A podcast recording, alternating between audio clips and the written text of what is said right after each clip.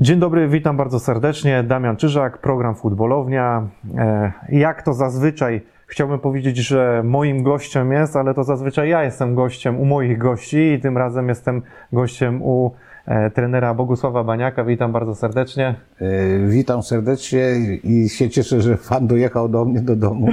To się rzadko zdarza, żeby dziennikarz przyjeżdżał do domu, ale to jest bardzo miłe, a szczególnie z miasta, którego on przyjechał, który, do którego czuję pewien sentyment. No właśnie, ten sentyment do, do, do miasta Poznań domyślam się, że jest, że jest dosyć duży, E, bo tak chciałem od razu zacząć właśnie od, od jednej najważniejszej rzeczy, bo tych klubów, e, które pan prowadził i w których pan był i, i miast, które pan odwiedził jest bardzo dużo.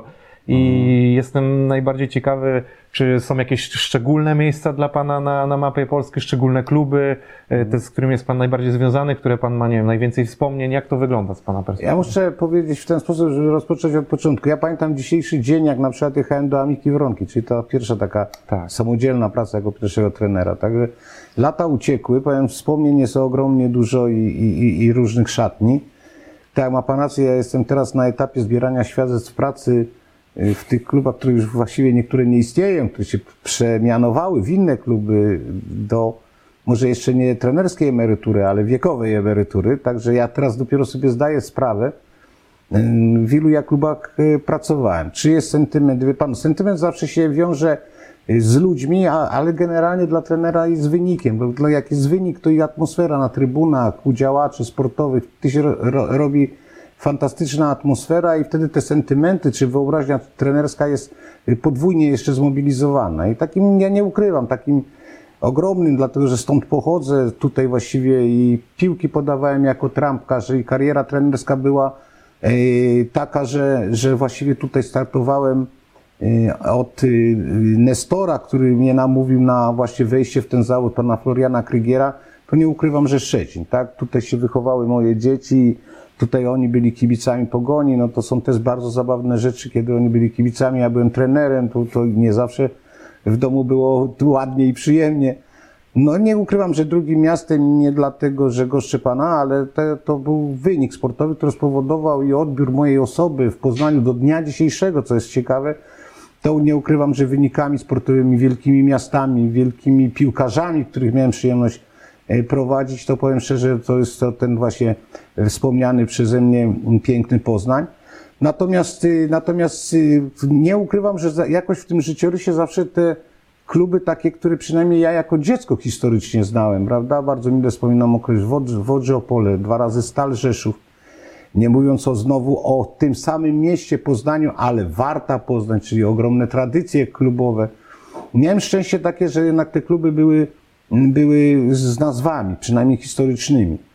Natomiast nie ukrywam e, również, że były i moje, moje, w mojej karierze przerwy na trzecią ligę, co wcale nie mówię, że to było złe i niedobre, ale też generalnie wspaniali prezesi. Ja nie mogę tak powiedzieć właściwie, gdybyśmy to mówili taki e, podsumowanie, a jeszcze Rankingu nie może pan jeszcze zrobić. nie. I, I nie chciałbym, że to jest takie podsumowanie mojej emerytury, które jeszcze ja myślę, że, że jeszcze mam ochotę i możliwości i, nie ukrywam, że są propozycje, żeby, żeby jeszcze do tego życiorysu coś dołożyć. I może to być to miasto właści- właściwie, czy kraj, który, który na mnie zrobił ogromne wrażenie.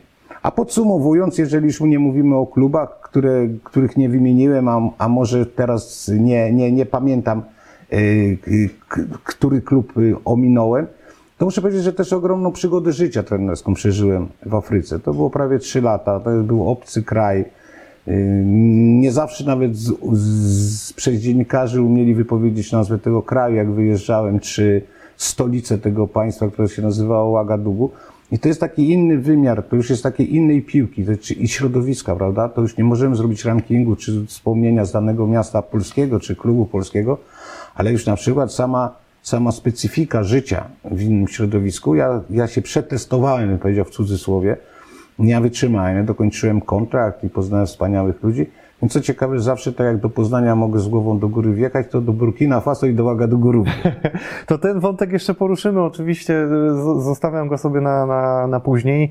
Przejdę troszeczkę dalej, bo mm, interesuje mnie Pan jako trener, jako, jako osoba, która zarządzała jakimś tam zespołem, zespołem ludzi, różnych osobowości, różnych charakterów, e, ale no pan też słynął z, z takiego żywiołowego i energicznego bardzo charakteru.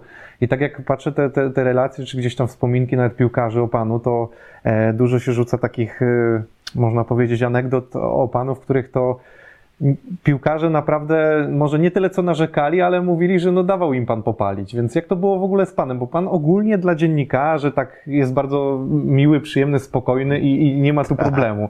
Ale co z tymi piłkarzami? Co oni Ja- z panem przechodzili? Ja muszę powiedzieć, no nie wiem, to jest trzeba ich spytać. Ja zawsze uważałem, że charakteru pewnego się nie zmieni. Nawet z, z racji wieku, z, z, z wiekiem czy z doświadczeniem na pewno się nabiera jakiegoś dystansu do pewnych rzeczy, czy, czy pokazując siebie w telewizji, bo takie mam możliwości, że dziennikarze mi pokazują, tak jak pan mówi, reakcje moje jeszcze prowadząc Lecha, Pogoń pierwszą, prawda?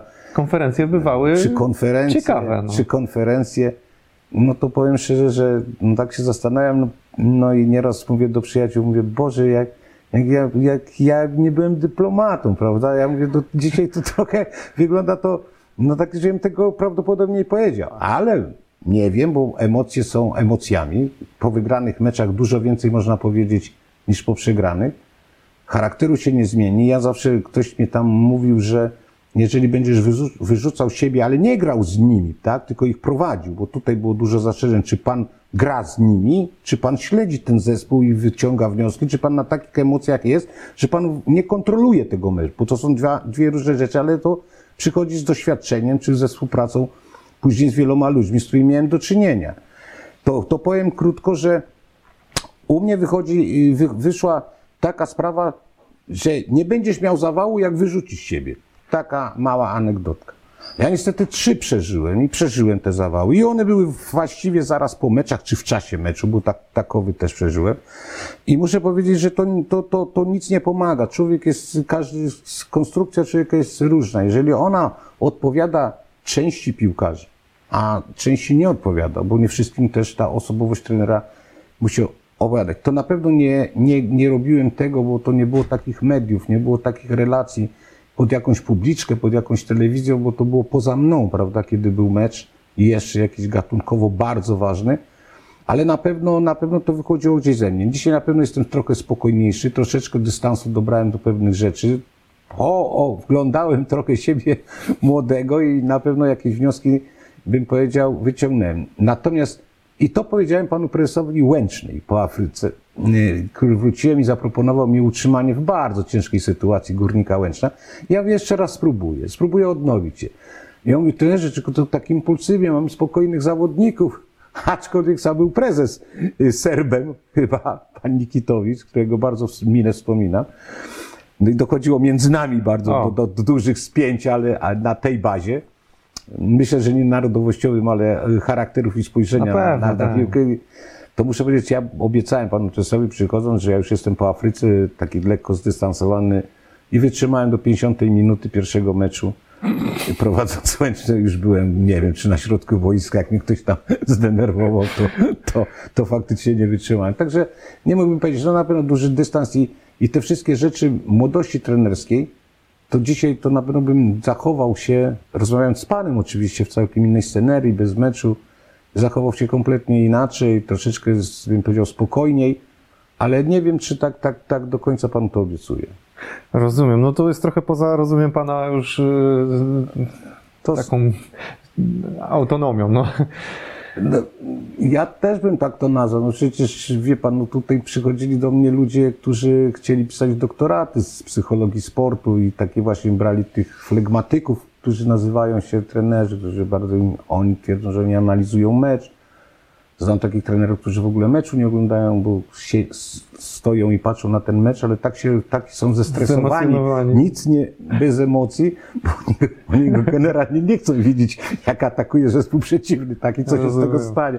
Znam też takich i oni się często młodzi też się przyznawali do tego, że to jest takie emocje. No i są ludzie, którzy nie, nie, nie wyrzucają siebie. I nie ma szkoły, nie ma szkoły, który powie i określi, że o takie zachowanie, że trener to żył zespołem, o jak był baniak, to, to ten zespół iskrzył, to się coś działo. No wcale nie, to, to wszystko decyduje wynik sportowy. Czy na tą grupę taka osobowość trenera odpowiada? czy kompletnie inaczej. Ja zawsze do prezesów, którzy miałem już taki kontakt troszeczkę bliższy, jak mnie zwalniali na przykład, to zawsze im mówiłem, teraz już nie, nie powinniście zatrudniać. Ta grupa potrzebuje spokoju, wyciszenia. Inna osobowość trenera powinna być zatrudniona, bo to też jest sztuka, kogo zwalniamy, a kogo zatrudniamy. I dzisiaj wielu młodych prezesów y, mówi tak, albo jak mamy młodych, to stawiamy na młodych trenerów. I u nas 50-letni trener to już jest wygrany trener, już go nie, bo to no zobaczmy Bundesligę, zobaczmy Ligę Angielską, no przecież menadżerowie mają, e, mają, mają sporo lat i sobie wspaniale dają radę i długofalowo pracują z zespołem. A druga sprawa, właśnie ta zamiana choleryka, no bo gdzieś tam można mnie tak określić, do, do znowu takiego flegmatyka, no to zawsze muszą zastanowić się, co temu zespołowi jest potrzebne, jaka osobowość. Może mają do baniaka, bo też dochodziło do mnie sprawy, to jest bardzo dobry trener, sam, sam się pochwalę teraz, ale krótkotrwały. Czyli wyciska, mobilizuje, stawia na, na, na, na, na ciężki trening, na dyscyplinę i nie zawsze wszyscy przez jakiś okres czasu to, to wytrzymają, bo, bo, bo wynik sportowy, porażka powoduje to, że piłkarz idzie, mówi, nie, no my z nim nie wytrzymamy, no panie prezesie, bo swoje słabości chcą odkręcić na osobowość trenera. Nie, podoba, nie podobało mi się to nigdy. Natomiast uważam, że, że te emocje nie zawsze piłkarzom pomagają, ale są zespoły i, i, i, i, i wyczucie tego, tych jednostek, które, tych 11 moich piłkarzy grają i jak reagują na moją osobowość na ławce. Niektórzy piłkarze lubią, niektórzy im to przeszkadza, a niektórzy niech tam siądzie na ławce i się w ogóle nie odzywa, tak sobie myślą, czy bo, bo rzadko któryś mi tam powiedział. Ja myślę, że tak podsumowując ten wątek rozmowy, to powiedziałbym tak. Tam Piotruś Rejs w książce swojej napisał, że on tak do końca, przychodząc z Bundesligi przecież z Hansy, to jest ten doktor, doktor Hex i, nie, i, i proszę mi przypomnieć, to jest taka, taka nawet psychologiczna sprawa, to, to jest osobowość jednego. I Mr. szybko Hyde, się, tak? tak, No. dokładnie, i on się szybko zmieni, nie? Czyli po prostu weź tam trenerzy, niech pan ich w przerwie tam i podchodzili, ci tam słuchali, czy tam będą... Wy... I właśnie to nie, bo i on nie wiedział teraz, ale nas chyba dzisiaj, teraz w przerwie... Doktor Jekyll, Mr. Hyde, no tak. Tak. Ale wie pan co, y, bo tak teraz mm, ja rozmawiałem o tym, na przykład tak pierwszy mi przyszedł na myśl, bo y, z, o kim, o, ty, z kim o tym rozmawiałem, to jest Łukasz Trałka, m, który m, Mhm. łączył jeszcze trochę tą starą szkołę, ale jeszcze tych zawodników jest sporo, ale Łukasz Trałka, który opowiadał też w wywiadzie między innymi u mnie, że wchodził do szatni tej jeszcze starej. E, Starej mam na myśli tej takiej, no gdzie jeszcze, jakby to tak nazwać, była trochę fala, e, tak w cudzysłowie, e, jakby to nazwać, Mhm. ale też zderzył się z tą szatnią w Lechu już tych młodych e, zawodników. To jest zupełnie totalnie inne charaktery. I teraz pytanie, czy pan w ogóle by odnalazł się jeszcze w, dzisiaj w tych nowych rzeczywistościach, w tych nowych szatniach, bo to są naprawdę młodzi ludzie, którzy, jak to fajnie Eddie powiedział, zresztą, który, z którego dobrze pan zna, Tak, tak. Fajnie, fajnie to spuentował, że to są zawodnicy, którzy mają olbrzymie umiejętności, ale są bardzo delikatni. Oni potrafią dużo, ale są delikatni. I, I trzeba do nich troszeczkę inaczej podchodzić, a można z nich wycisnąć dużo. I pan, mam wrażenie, że miał ten, ten stary styl, ta motywacja, to takie naprawdę. Nie każdy by wytrzymał dzisiaj to, a wręcz bym powiedział, ci młodzi by nie dali rady z panem. Ej, powiem tak, no i to też to, to jest pytanie bardzo profesjonalnie zadane i to jest mi tak ciężko, bym powiedział, od razu zadać. Na pewno dałbym sobie radę, to jest jedna rzecz. Niech pan nie zrozumie, że to jest, w ogóle by pan nie dał to rady, są- tylko. Ale, ale mówmy o świętej pamięci Januszu Wójciku, Tak, no. Czy, a na przykład o Jabłońskim. Przecież w naszych, y, w tych rocznikach może starszych ode mnie też są trenerzy różnego byli rodzaju, prawda? Byli Może pan się zaliczać do tak zwanej starej szkoły, bo mam wrażenie, że taki podział powstał teraz. Stara szkoła, nowa zrobiony szkoła. sztucznie, wie pan, zrobiony sztucznie, że jesteśmy przy tym wątku, bo pan jest młodym człowiekiem, więc odpowiem krótko, że y, to, to co, co zrobili trenerzy młodzi, nie? I, i, I wmawiając prezesom klubów, że to jest jakaś stara szkoła, a jakaś inna szkoła, to znaczy tak jak ja, żeby zostać trenerem UEFA pra, Pro, to wie pan, ja musiałem zrobić trzy studia. A dzisiaj wystarczy się zapisać do szkoły w Białej Podlaskiej, zapłacić pieniądze i za chwilę jakieś tam małe, drobne wymogi spełniając, zostaje się trenerem UEFA Pro. Ja musiałem skończyć AWF-y, ja musiałem skończyć studia na drugiej klasy u pana Piechniczka, ja musiałem skończyć jedynkę na następnym kursie i jeszcze zrobić następny kurs i obronić pracę na UEFA Pro. To był cykl. Czyli ile lat trenerskich ja musiałem, żeby dostać jakieś uprawnienia. Dzisiaj ten, ta ścieżka jest zdecydowanie szybsza. Dzisiaj można zostać trenerem nie znając fizjologii. Ja też kończyłem AWF i za moich jeszcze czasów, że tak powiem, właśnie trzeba było zrobić dwójkę na, na, na AWF. Tak. Teraz otworzyli to i ileś tam lat temu otworzyli Jasne. to i teraz można powiedzieć, że ja straciłem w ogóle swoje też uprawnienia przez to, że ich nie kontynuowałem. No to... Ale, ale jest to już pan- pomijam, to jest wątek poboczny, jest, nie? Jest to, jest, to, Ale- jest, to, jest to To jest problematyka. Fakt, ma pan dokładnie rację, bo ja też uważam, że AWF Ja często 5 lat dyskutuję. studiów y, kształtowało mnie naprawdę na, na, na, pod każdym względem, oprócz trenera piłkarskiego, a dzisiaj przecież każdy może zrobić szybki kurs i też być trenerem. Nie? No ale dzisiaj na temat rozmowy, na dzisiaj, ja nie, nie, nie, nie wręcz odwrotnie, jestem, jestem kibicem szkoły w Białej Podlaskiej i pana dyrektora Darka Pasieki, bo przecież ja też tam muszę przedłużać licencję y, cały czas i spełniać wymogi, które żebym tą licencję najwyższych uprawnień posiadał, tak? No ale y, no, zastanawia się pan na jedną rzecz, że ja na temat dzisiaj może nie z absolwentami tamtej szkoły, ale z wieloma młodymi trenerami, tutaj się nie mówi o fizjolodze wysiłku sportowego. Do mnie mówi trener, którego bardzo szanuję, prowadzi ligowe zespoły, czy prowadził i mówi do mnie, ale ja nie muszę, bo ja mam trenera przygotowania motorycznego. Wie pan, ja nie muszę się znać psychologii, bo mam w klubie zatrudnionego psychologa. Ja jestem coachem. To jest bardzo modne. Coaching. Ja już, jak przyjechałem z Włoch ze stażu, wprowadziłem w pogoni coaching, to znowu miałem zarzut, to co ten baniak będzie robił jako pierwszy trener, jak on sobie wszędzie po, po tego dyrektorów No, krótkich no, no. odcinków. Także tutaj złotego środka. Dzisiaj się okazuje, że to, co przywiozłem z Włoch, to okazało się, że przekonując do prezesa o może nie rozroście kadry, ale fachowców do krótkich odcinków, jak ja to nazwałem, no to się odbiło to ogromnym negatywnym wpływem, przynajmniej w prasie y, sportowej. Także ja uważam, że nie, nie zaliczam się do żadnej starej szkoły y, trenerskiej, ja już nie mówiąc o taktyce, czy, czy, mm, czy w pewnych rzeczach fizjologii, czy y, na pewno ciężko mają ze mną trenerzy, trenerzy przygotowania motorycznego, dlatego że ja jestem nie ze starej szkoły, ale ja po prostu sam musiałem przygotować zespoły i dlatego się kształciłem, jeździłem na staże, patrzyłem jak i, i do, dokształcałem się fizjologicznie, co to jest organizm człowieka, psychologicznie, czyli jaka jest psychika. Czy twoja osobowość trenerska wpływa na tego młodego człowieka? Dlatego ja się nie boję, czy to będą roczniki 2001 czy 2002, to teraz trzeba przyjść do domu, sprawdzić po tygodniu, po dwóch, może po dwóch grach kontrolnych, jaka, jaki trener i jaka osobowość, panie Baniak, będzie miała wpływ na bardzo dobrą współpracę. Dzisiaj, gdy pan porozmawiał z młodymi piłkarzami, których ja już przecież miałem, ten 1999 w szatniach się pojawiał, prawda, czy 2000, no ja myślę, że wielu z nich, wielu z nich by negatywnej opinii nie wzięło. Tak, ta presja wywierana na wynik sportowy, bo przecież i za mną idzie presja. Pan zrobi zły program, pan sam sobie wybiera presję, bo chciałby, żeby ten program był najlepszy. Ja muszę wygrać mecz, muszę, żeby nie być zwolniony, tak? Muszę go zremisować, jeżeli na to jeszcze czas pozwala i sytuacja w tabeli. Nie no, presja trenerów w Polsce jest olbrzymia, tu nie ma co się w ogóle czarować. To jest... Więc ja tą presję wywieram na zawodnikach, bo oni za to zarabiają porównaniu z młodymi ludźmi w Polsce. Oczywiście to jest bardzo krótkie zarabianie Tak, pieniędzy i to jest bardzo ciężki zawód, ale oni zarabiają w stosunku do młodzieży. A już nie mówiąc, że oni jeszcze jednak mają ukochany zawód i dzisiaj grają w piłkę, a, a młodzi ludzie nie mogą wyjść do pubu, tak? Czy, czy studiować nawet. Tak. Także to, to, to, to dlaczego? No to jeżeli ty się nie nadajesz do wywierania presji i, i do takiej twardej szkoły, że musicie być lepsi, musicie y, ciężej trenować, dlatego będziecie lepsi. Y, Współpraca, współpraca z kibicami, współpraca z zarządem klubu. To nie, jest, to nie jest prosty zawód i nie jest to zawód, który sobie ktoś wymyślił, że ja dzisiaj będę trenerem, bo jestem z nowej szkoły. Nieprawda. No to są, jak pan sam wie, w życiorysie bardzo krótkie y, trawy. Zaistniał w lidze, później go nie możemy znaleźć tam gdzieś przez dwa, czy trzy, czy cztery lata i gdzieś go odszukujemy y, w trzeciej lidze. No ja miałem tą satysfakcję.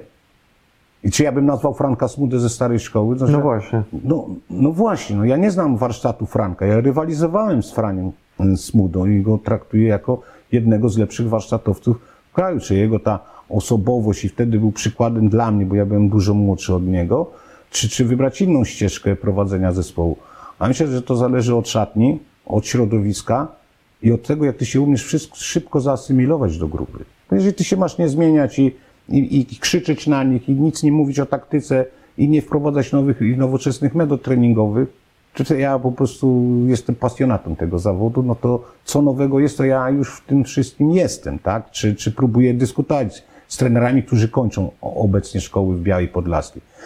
No i co się cieszę, że moi wychowankowie, którzy prowadzą zespoły, którzy byli moimi asystentami, moimi piłkarzami, czyli są bardzo dobrymi trenerami i trenerami w, w, w wielu zespołach. Ja tu wspomnę trzy nazwiska, tak mi bliskie, no nawet pan był świadkiem, że przed chwilą z nim rozmawiałem, Piotruś Tworek, prawda, który z powodzeniem prowadzi Wartę, gdzie A to właśnie ciekawostka tutaj dla, dla, dla Państwa, że Piotr Forek, tak, no to tutaj podopieczny. Ojej, no to przecież... Może, może niewiele osób właściwie o tym wiedzieć, ale ciekawostka. Nie, Piotruś Tworek to został i generalnie może nie, nie stworzony, bo stwo- stworzyciel był jeden, ale generalnie y, tak, ja prawie że z nauczyciela wychowania fizycznego z Włocławka, gdzie przyjemność było z nim robić z niego trenera, bo to materiał i, i kapitalny człowiek, to uważam jedną rzecz, że to, to gdzieś to gdzieś ja. I co ciekawe, że ci dziennikarze z Poznania właśnie dzwonią do mnie, on tak samo ra. Nie, on ma swoją szkołę, on ma swój umysł,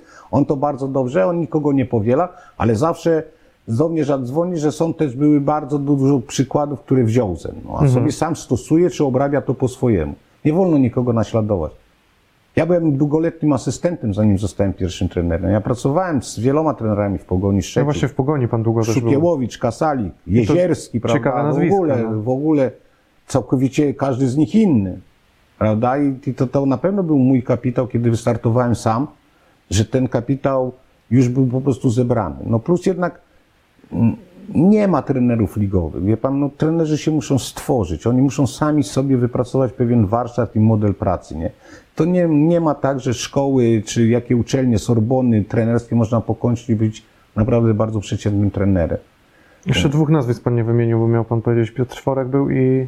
Piotr Florek, Mandrysz, Kuras, to tak, Mandrysz, tak Kuras, okej. najwyższych, Tak, tak. najlepszych, takich naj, naj, najbardziej są bardzo solidni piłkarze, ta dwójka ostatnia i, i wspaniali, wspaniali piłkarze, później bardzo dobrzy trenerzy, którzy robili wynik. Jasne.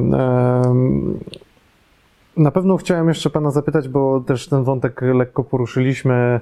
E, Chodziło o Pana właśnie żywiołowość i, i to, co Pan mówił, że tak jak Pan siebie teraz ogląda, to nie wszystko by Pan zrobił tak samo. Mam na myśli tutaj, albo nie wszystko powiedział. e, Mówię o tych zachowaniach. To jak Pan myśli, Pana taki, taka szczerość, czasem niewyparzony język więcej Panu pomógł, czy zaszkodził? W relacjach z piłkarzami myślę, że nigdy nie, żał, nie żałowałem na emocjach wypowiedzianych słów, bo miałem rację. Nawet oglądając mecz później powtórki, to miałem rację. Takie szybkie reakcje moje na ławce były spowodowane tym, że w analizie tego meczu przez asystentów, przeze mnie miałem rację. Natomiast język niewyparzony i charakter na pewno zabrał mi kilkanaście dokończeń kontraktu, ponieważ y, no, ponieważ może nie zachowałem do końca kompletnej dyplomacji w stosunku do zarządów klubu i tak dalej. Ale na pewno walczyłem w tym momencie nie o siebie, tylko o zespół, o warunki, o do, do nie zawsze wszystkim się to e, obecnie udawało. U nas być lepiej skrytym gdzieś tam pokryją mu coś rozmawiać, żeby, żeby się otworzyć. Ja tu walczyłem strasznie o, o premie, te, które się oczywiście należały, które, które wywalczyli chłopcy. No i wszystkie jakieś takie małe, drobne konflikty, bym powiedział, jakichś wielkich nie było, tak? Ale te wszystkie drobne, gdzie już na tego trenera spojrzeli, dobra, przegra jeszcze jeden mecz, to my go za tą gębę wypieprzymy, tak? Były takie, takie momenty i wiedziałem o tym, że gramy i mówiłem do chłopców. Mówię, ja za was krew oddam, ja pójdę za wami wszędzie. Ale wy musicie mi pomóc w tym, co ja mówię do zarządu, czy o, o, was walczę, tak? To nie były, to wie pan, to nie były problemy pod tym, co dzisiaj ma, mają piłkarze. Oni mają naprawdę zapewnienia, szczególnie ekstraklasa. No to nie mówmy, nie porównywajmy do tych klubów wcześniej mojej młodości, jak ja trenowałem. No to tam była walka o wodę mineralną, tak? O wyjazd na mecz, o hotel, czy jedziemy pociągiem, czy jedziemy autokarem. No to były walki gdzieś tam, czy wymiana zdań z prezesami. Dzisiaj można wymagać. Ja użyję takiej tezy, nie wiem, czy się panu to spodoba, czy się yy, spodoba to oglądającym ten, ten, ten, ten, tą naszą rozmowę, bo tak żeśmy się umówili, że to Tak, jest rozmowa, rozmowa. To ja panu powiem szczerze, że dzisiaj więcej można wymagać od piłkarzy, niż ja mogłem wtedy, bo ponieważ zawsze było to, ale my tego nie dostaliśmy. My tego nie mamy, trenerzy, tak? My tego nie możemy mieć. My nie możemy się skonfrontować z zespołem na przykład NRD, czy tam niemieckiej piłki, no bo oni mają już warunki lepsze i tak dalej. I to się wszystko zgadzało. Dzisiaj, jeżeli potrafimy kontrakt płacić w ekstraklasie sumę X, którą ja wielu, wiele kontraktów i sumy znam, piłkarzy, młodym piłkarzom, to płaćmy, ale od nich wymagajmy. A pytanie za chwilę pan może mi zadać, ale wymagajmy, to znaczy cały czas ich opieprzajmy? Nie. Ale na pewno więcej wymagajmy od tych, którzy nie mieli i grali wspaniale w piłkę i, i, i nie mieli na wodę mineralną, tak? Tu panu bardziej bym powiedział w stronę tego, że ci dzisiejsi piłkarze, młodzi zwłaszcza, to nie tyle, że my możemy od nich wymagać, tylko oni też to, co pan mówi, że dostają się więcej, to oni też w ogóle już oczekują od początku dużo więcej, nie? Tak jest.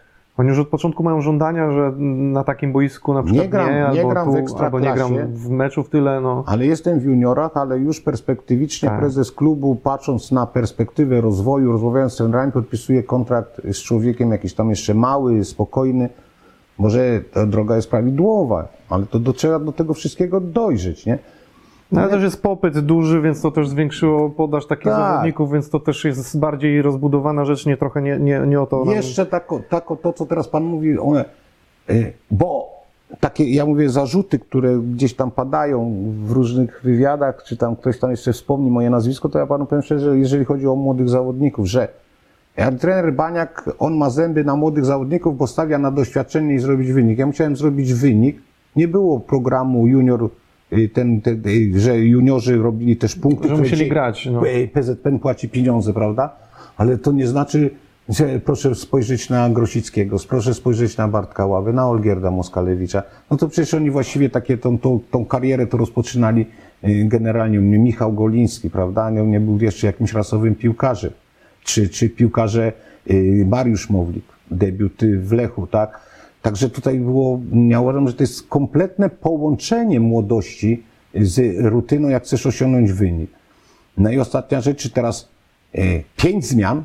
O, i widzi pan stara szkoła, jak ja oglądam teraz mecze. Bo ja tych meczy po pięciu zmianach to już w ogóle, nawet ten trener, który zrobi tych pięć zmian, to on już nie wie, co się dzieje. Bo to już jest kompletnie nieczytanie meczu. No bo pięć zmian to, to, to dla mnie w mojej Połowa drużyny praktycznie. Dokładnie. I teraz od 70 ratując wynik, czy broniąc wyniku, ja robię pięć zmian, no to już czytania meczu żadnego nie ma. To już jest bezkołowie kompletne. No oczywiście z efektem też może być e, ciekawym, ale bezkołowie, że nie ma to żadnej taktyki, nie, nic się nie dzieje, nawet na poziomie ekstraklasy. Natomiast miałem problemy prowadząc y, niższe ligi, gdzie był już obowiązek prowadzenia młodzieżowca. Ja się tego uczyłem. Czyli musiałem mieć czterech młodzieżowców, nie dwóch. Kontuzja, kartki i wejście. A tego, gdzie pracowałem w tych, bo to wtedy była pierwsza liga, to tego przepisu nie było, tak? To, to mogłeś zmienić, jak ty uważałeś, jaka strategia meczu się układała. Natomiast tutaj to nie ukrywam, że z młodzieżowcami jest to sztuka prowadzenia i uważam, że trener, drugi asystent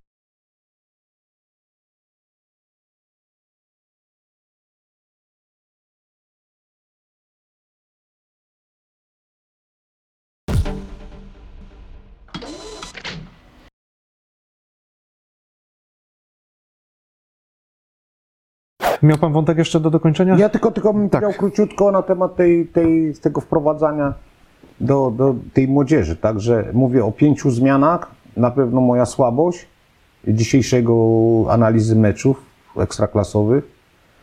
I, i, I bardzo, bardzo te, w tej jeszcze troszeczkę młodszych, jak pracowałem w klasie niższej, o te wprowadzenie młodzieżowca za młodzieżowca, to, to, to nie dwóch musiałem wychować, czy musiałem wprowadzać, tylko czy ściągać, prawda? Bo w klubie nie było. No to faktycznie, faktycznie to ta ilość y, musiała być większa. Y, jeszcze raz powtarzam, zmieniła się piłka, zmieniły się roczniki. Pańskie pytania są właśnie z tym, czym ja zasypiam teraz. To, co to pan tu kapitalnie to ujął, bo ja zasypiam, czy ja w obecnej piłce e, generalnie i z tymi rocznikami, o których już mówimy, tych, tych zdecydowanie młodych chłopców, czy ja bym sobie dał radę. Tu kapitalnie odpowiedział to y, trener Pogoni Szczecin, tak? No, no, oczywiście niedużo starszy, niedużo młodszy ode mnie, ale kapitalnie, no, to niektórzy teraz zarzucają, a dlatego, że nie zna języka polskiego i się nie uczy. To on mniej rozumie, to dlatego nie robi, to robi mniej błędów, tak? To też jest pewna filozofia, tak? No, Wszystko da się usprawiedliwić, bym powiedział panu, bo, bo naprawdę jest. na wszystko znajdzie się argument za i przeciw i to jest tylko później taka bitwa na argumenty. Rozumiem. No, na pewno ciekawe Pana spojrzenie, ale też przedstawił Pan swoją jakby wersję tego poglądu, jak, jak, jak Pan to widzi dzisiaj, jak Pan się czuje przede wszystkim w tej, w tej roli trenera w obecnych czasach, bo, bo Pan jednak no, to pokolenie niejedno e, przeżył piłkarzy, więc... I oni więc są pan tacy sami, tylko ładniej, ładniejsze fryzury, ładniej mają, wyglądają. lepiej zarabiają. Więcej tatuaży, tak? Więcej tatuaży. Więcej może, może mają, oni też tam mieli zawsze ładne żony, ale ta szatnia piłkarska jest taka sama. Ona się dzisiaj po prostu tylko zmieniła, jeszcze raz powtarzam, rocznikami i, i, i samochodami, którymi przyjeżdżają i wartość, którą oni przedstawiają przynajmniej do treningu czy do meczu jest wyższa niż tych może moich biedniejszych piłkarzy. A czego pan nie akceptował w szatni? Ja przede wszystkim nienawidziłem, nienawidziłem jednej rzeczy. No, takiego, takiego, ja bym powiedział, że mogę coś z trenerem podyskutować, ale w szatni, tak? Ja nie mówię o rozmowach indywidualnych, mam problem, trenerze, coś się dzieje w mojej rodzinie, to zawsze byłem otwarty, nawet dom otwierałem, kiedy chciał, a różne sytuacje przecież poprzeżywałem, o których dzisiaj tu się chyba nie, nie, nie, nie będziemy rozmawiać, ale, ale Znaczy, jeżeli pan coś ma takiego, w szatni, to... w szatni nie było, nie było żadnej, żadnych dyskusji ze mną, jeżeli chodzi o szatnię. Oczywiście, ale mówię, kiedy ja mówiłem, nie mówię o taktyce, o dyscyplinie, o odprawie przedmeczowej, mucha musiała lecieć do... Nienawidziłem, nie, nie, nienawidziłem spóźniania się. Czyli ja jestem w trakcie, w trakcie rozmowy z piłkarzami, czy już omawiam trening, a ktoś wchodzi na przykład trzy minuty, ja nie mówię ostentacyjnie, spóźnił się tramwaj na tramwaj, bo to przecież tam, czy, czy, czy, czy mu Ferrari mu na pewno nie mają, bo nie miał, ale No jakby jeździł Ferrari się spóźnił, to co innego, a to- tramwaj to był pan w stanie To zrozumieć. mówimy o takim ostentacyjnym, że widziałem go w szatni pewnie, a on sobie gdzieś tam trzy minuty później, czy dwie minuty wchodzi i mnie przeszkadzał. Proszę wyjść, dowiedzieć się od kolegów, co, co, co było, tak? Nie było, nie, nigdy nie, nie używałem takiego, no, zabiorę ci pieniądze, nie? Będę cię sprawdzał alkomatem, bo to też tam gdzieś ktoś tam przeżywał, nie? Nie, nie, to, to, to, to, to daleki był on taki. Ale dyscyplina no, niesamowita. Bym powiedział nie drill wojskowy, ale taka dyscyplina. Szanujemy się wzajemnie, walczymy. I dzisiaj ani pa, ani probierz, ani nikt z, z Ligi Polskiej, ani y, trener Rakowa, bo nie znam trenera Pogoni, bo on mniej mówi po polsku, ale nie znam takiego, że nie powie panu tego samego. Czyli on jest kolegą, przyjacielem dla piłkarza, a tamta stara szkoła to ona, oni taki drill komunistyczny. Jaki komunistyczny? No nie, nie mogę tego zrozumieć. Jak możesz prowadzić zespół 30 ludzi i nie mieć porządku najpierw w szatni, później poza szatnią, a później wymagać to od dyscypliny taktycznej? Sprawa, czytanie gry i taktyka, bo my teraz, no to troszeczkę żeśmy żeszli na taką drogę młodego, młodego pokolenia, jak pan nazwał trenerów i, i tak, ja nie bronię, nie bronię tu swojego wieku przecież, ale bronię to, co ja przeżyłem w piłce i, i obserwując dzisiejszą piłkę. No ale dzisiaj to 4-2-3-1 to jest inne niż 3-5-2, czy... No nie, nic nie mogę zrozumieć. Ej, 3-5-2. My wprowadzaliśmy, my jako trenerzy mojego pokolenia, 3-5-2, to tak się grało, 3-5-2. Dzisiaj słyszę mecz, że pan Stokowicz zmienił system 4-2-3-1 w Lechii Gdańsk na 3-5-2, czyli na nowy, wcześniejszy system. No więc ja tak, nie wiem, czy słuchaj tego dziennikarza, czy osób ze mną oglądających mecz, no bo ja mówię, ja tym systemem grałem w latach 90. Tym systemem. I koniec 80. Grałem 3-5-2. Jak przywiozłem z Parmy 4-2-3-1, to powiedzieli, no ale co ten baniak tu wymyśla jakieś 4-2-3-1? No to jest ustawienie za 4-2-3-1, wszyscy mają zadania. Do tego się naprodukowało kompletnie bardzo dużo programów, takich PlayStation, prawda?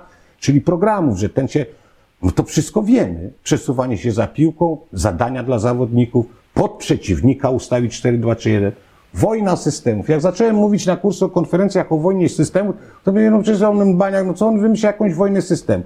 No oczywiście, że w szkołach zachodnich jest woj- wojna systemów. Grasz 4-2-3-1, ale zespół gra 3-5-2 przeciwko temu, to po paru minutach może zareagować na boisku i zmienić swój nawet system. Tymi samymi zawodnikami. To nie jest błąd, że nie trafiłem w zawodników, tylko muszę zareagować to, co się dzieje na boisku. Bo e, faktycznie dzisiaj zawodnicy są pewnego rodzaju, może tak, no znowu, żeby nie byłbym, da, nie są, że inteligentniejsi, to jest takie słowo. Inteligentniejsi, bo, bo tamci to byli bardziej prymitywni. Nieprawda, to, to, to też byli inteligentni ludzi w tam, ludzie w tamtym okresie. E, Na pewno jest jedna rzecz. Proszę zobaczyć o, o, na wychowanie. Jeżeli mówimy o piłkarzu X, to jego rodziców nie było stać na to, żeby on pojechał do Egiptu, żeby pojechał do Maroku, pojechał do Malezji z rodzicami, czyli mówię o wychowaniu. Tak. Ten chłopiec jest już innego pokolenia. Ten chłopiec już widzi świat nie octu i groszku w sklepach, których nic nie ma, bo mamy kartki i tak dalej, czy nie ma butów. On widzi świat i rozmawia biegle po angielsku, dlatego że warunki naszego kraju, czy rozwój tego kraju w tym kierunku i, i oni, oni już nie znają tego życia, właśnie może nawet i tej, o której Pan wspomina i wracamy cały czas do tej takiej dyscypliny, drylu, prawda? Y, Bo nie są tego przyzwyczajeni, on tego już nie ma takiego wychowania w domu, że to wszystko musi być na kreskę, to wszystko musi być elegancko. To są już ludzie... Zupełnie inne czasy, Tak, tak, no to tak. ten Zachód właśnie porównywalny z tymi naszymi latami komunistycznymi. Tak, e, wie pan co, widzę i że w panu energia, e, odzyskuje pan niesamowitą energię, jak Bo mówi o taktyce. dobry, bo- bo temat pan dobry. To nie miał, bo ja, bardzo, boli. ja bardzo bym chciał nawet o tym pogadać, bo wiem, że to jest interesujące, z tym, że e, nie ukrywam, że widzowie najczęściej chcą takich igrzysk, mam na myśli, Ja. żeby tu jakieś nazwisko rzucić, coś ciekawego powiedzieć i, nie, i muszę tu pana podpytać troszeczkę o tę kwestię szatnianą. E, Jeżeli mogę to tak nazwać szatnianą, e, chodzi mi o, o, o jakieś nazwisko, czy ktoś panu tak serdecznie podpadł. E, Dzisiaj może pan oczywiście z humorem to postrzegać, ale czy była taka sytuacja, gdzie ktoś dostał od pana trochę taką Redaktorze, mocną... panie redaktorze, ja panu powiem jedną rzecz. Gdybym ja dzisiaj sypnął nazwiskami, ja bym cię umówił w ten... Jest pomysł, jest współpraca z poważnymi pańskimi kolegami. I teraz nie wiem, czy są dziennikarze młodego pokolenia i dziennikarze starego pokolenia, czy oni są mądrzejsi, czy wy macie swój świat. Ale tam ktoś, no coś tam myślimy o napisaniu takiej właśnie książki o tym, co pan mówi. A, okej. I, I wie pan, jeżeli kończysz pracę za, i zabawę, czy współpracę w tym środowisku piłki nożnej, to możesz więcej powiedzieć. Ja myślę, że ja jeszcze nie tego. Oczywiście, no miałem sytuację z zawodnikami, no i teraz nazwisko bym musiał wymienić. Może się ktoś oglądając No pański dobra, a bez nazwisk jakby pan coś powiedział Izba wyczeźwień, druga, druga rano, prawda? Dzwonią do mnie, bo to takie czasy były, dzwonią, on się powołał na trenera. No to on pierwsze pytania, jak go wyciągnąłem z tej izby, a, on, a my mieliśmy tam mecz po południu, a nie było zgrupowań przedmeczowych, to się to powiedział tylko trenerze, żeby się żona nie dowiedziała. Nie to, że ja przyjechałem, że ja go kurwa wyciągam stamtąd, tylko on do mnie mówi, żeby się żona dowiedziała. To już, już powinien w łeb dostać w tamtej szkole starej, tak? Tylko może był stoper i był wyższy, prawda? To była zabawna sprawa, później mnie oczywiście przeprosił i tak dalej. To jak już mamy iść tak humorystycznie, tego człowieka wstawiłem na mecz z Górnikiem Zabrze zresztą. Jak? No dwie bramki strzelił w przerwie z- zdech. Wygraliśmy 2-1.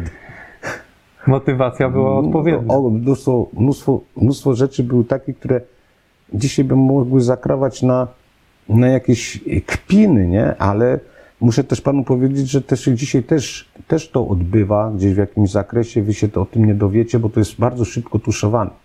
Dzisiaj kluby to są przedsiębiorstwa.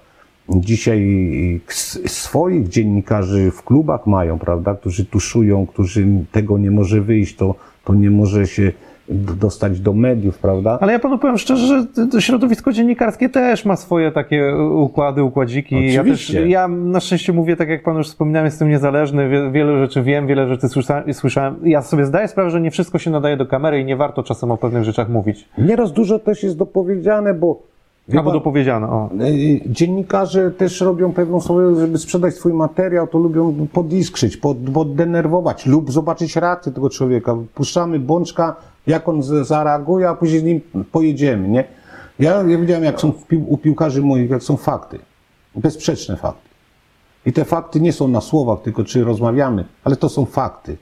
No to, to już nie ma wtedy zmiłuj się. Nie było u mnie, nie? Albo odchodzisz z tego klubu, albo zostajesz w tym klubie, ale na innych zasadach. Idziesz do drugiego zespołu. Że mówimy o, o jakichś tam ekscesach poza, pozaboiskowymi. No ale są też takie problemy były, wie pan, że na przykład chłopak się rozwodzi, nie? Ja widzę, że z tym chłopcem się dzieje, a on jest skryty, on nie chce rozmawiać na ten temat. Nie było psychologów w szatni wtedy, nie było kogoś, kogo mogę wysłać na rozmowy, żebym ja w tym nie uczestniczył. No więc byłem też taki, wtedy było też, też dużo bardzo ojcostwa, nie tylko drylu, czyli więcej on się zwierzył trenerowi niż własnemu ojcu. A ty musiałeś tą zagadkę rozwiązać. Co mu poradzi? Żona się przyjeżdża z meczu, żona śpi z innym mężczyzną.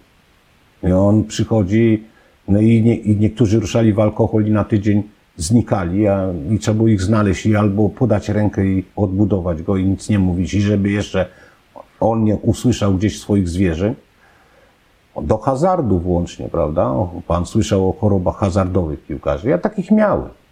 I też jechałem do, do, ta, do kasyna w danej miejscowości i, i, I było, witamy trenerze, co będzie pan grał w ruletkę? Nie, nie, nie, ja przyszedłem po tego pana X, którego za chwilę ukryjecie, bo dowód wam pokażę. I były takie rzeczy, i tego to nie wyciągniesz, nie wyciągniesz z, z hazardu na jeden mecz. To, to już później były takie nawyki. Teraz się albo traci się jednostkę, czy reprezentanta kraju, prawda, reprezentanta kraju, czy się to zostawia i się go wyrzuca. No bo ty masz taką ułomną chorobę, to ja ciebie wyrzucam, nie podaję ci ręki i ty się ra- radź sobie sam. I dzisiaj, dzisiaj na tym poziomie zdecydowanie w tym kierunku poszło bardzo, że nawet podaje się rękę, nawet się płaci za leczenia. Czy choroby jakieś tam, no może nie alkoholowe, ale właśnie hazardu, jakichś tam takich innych nawyków, które nie powinny być, nie?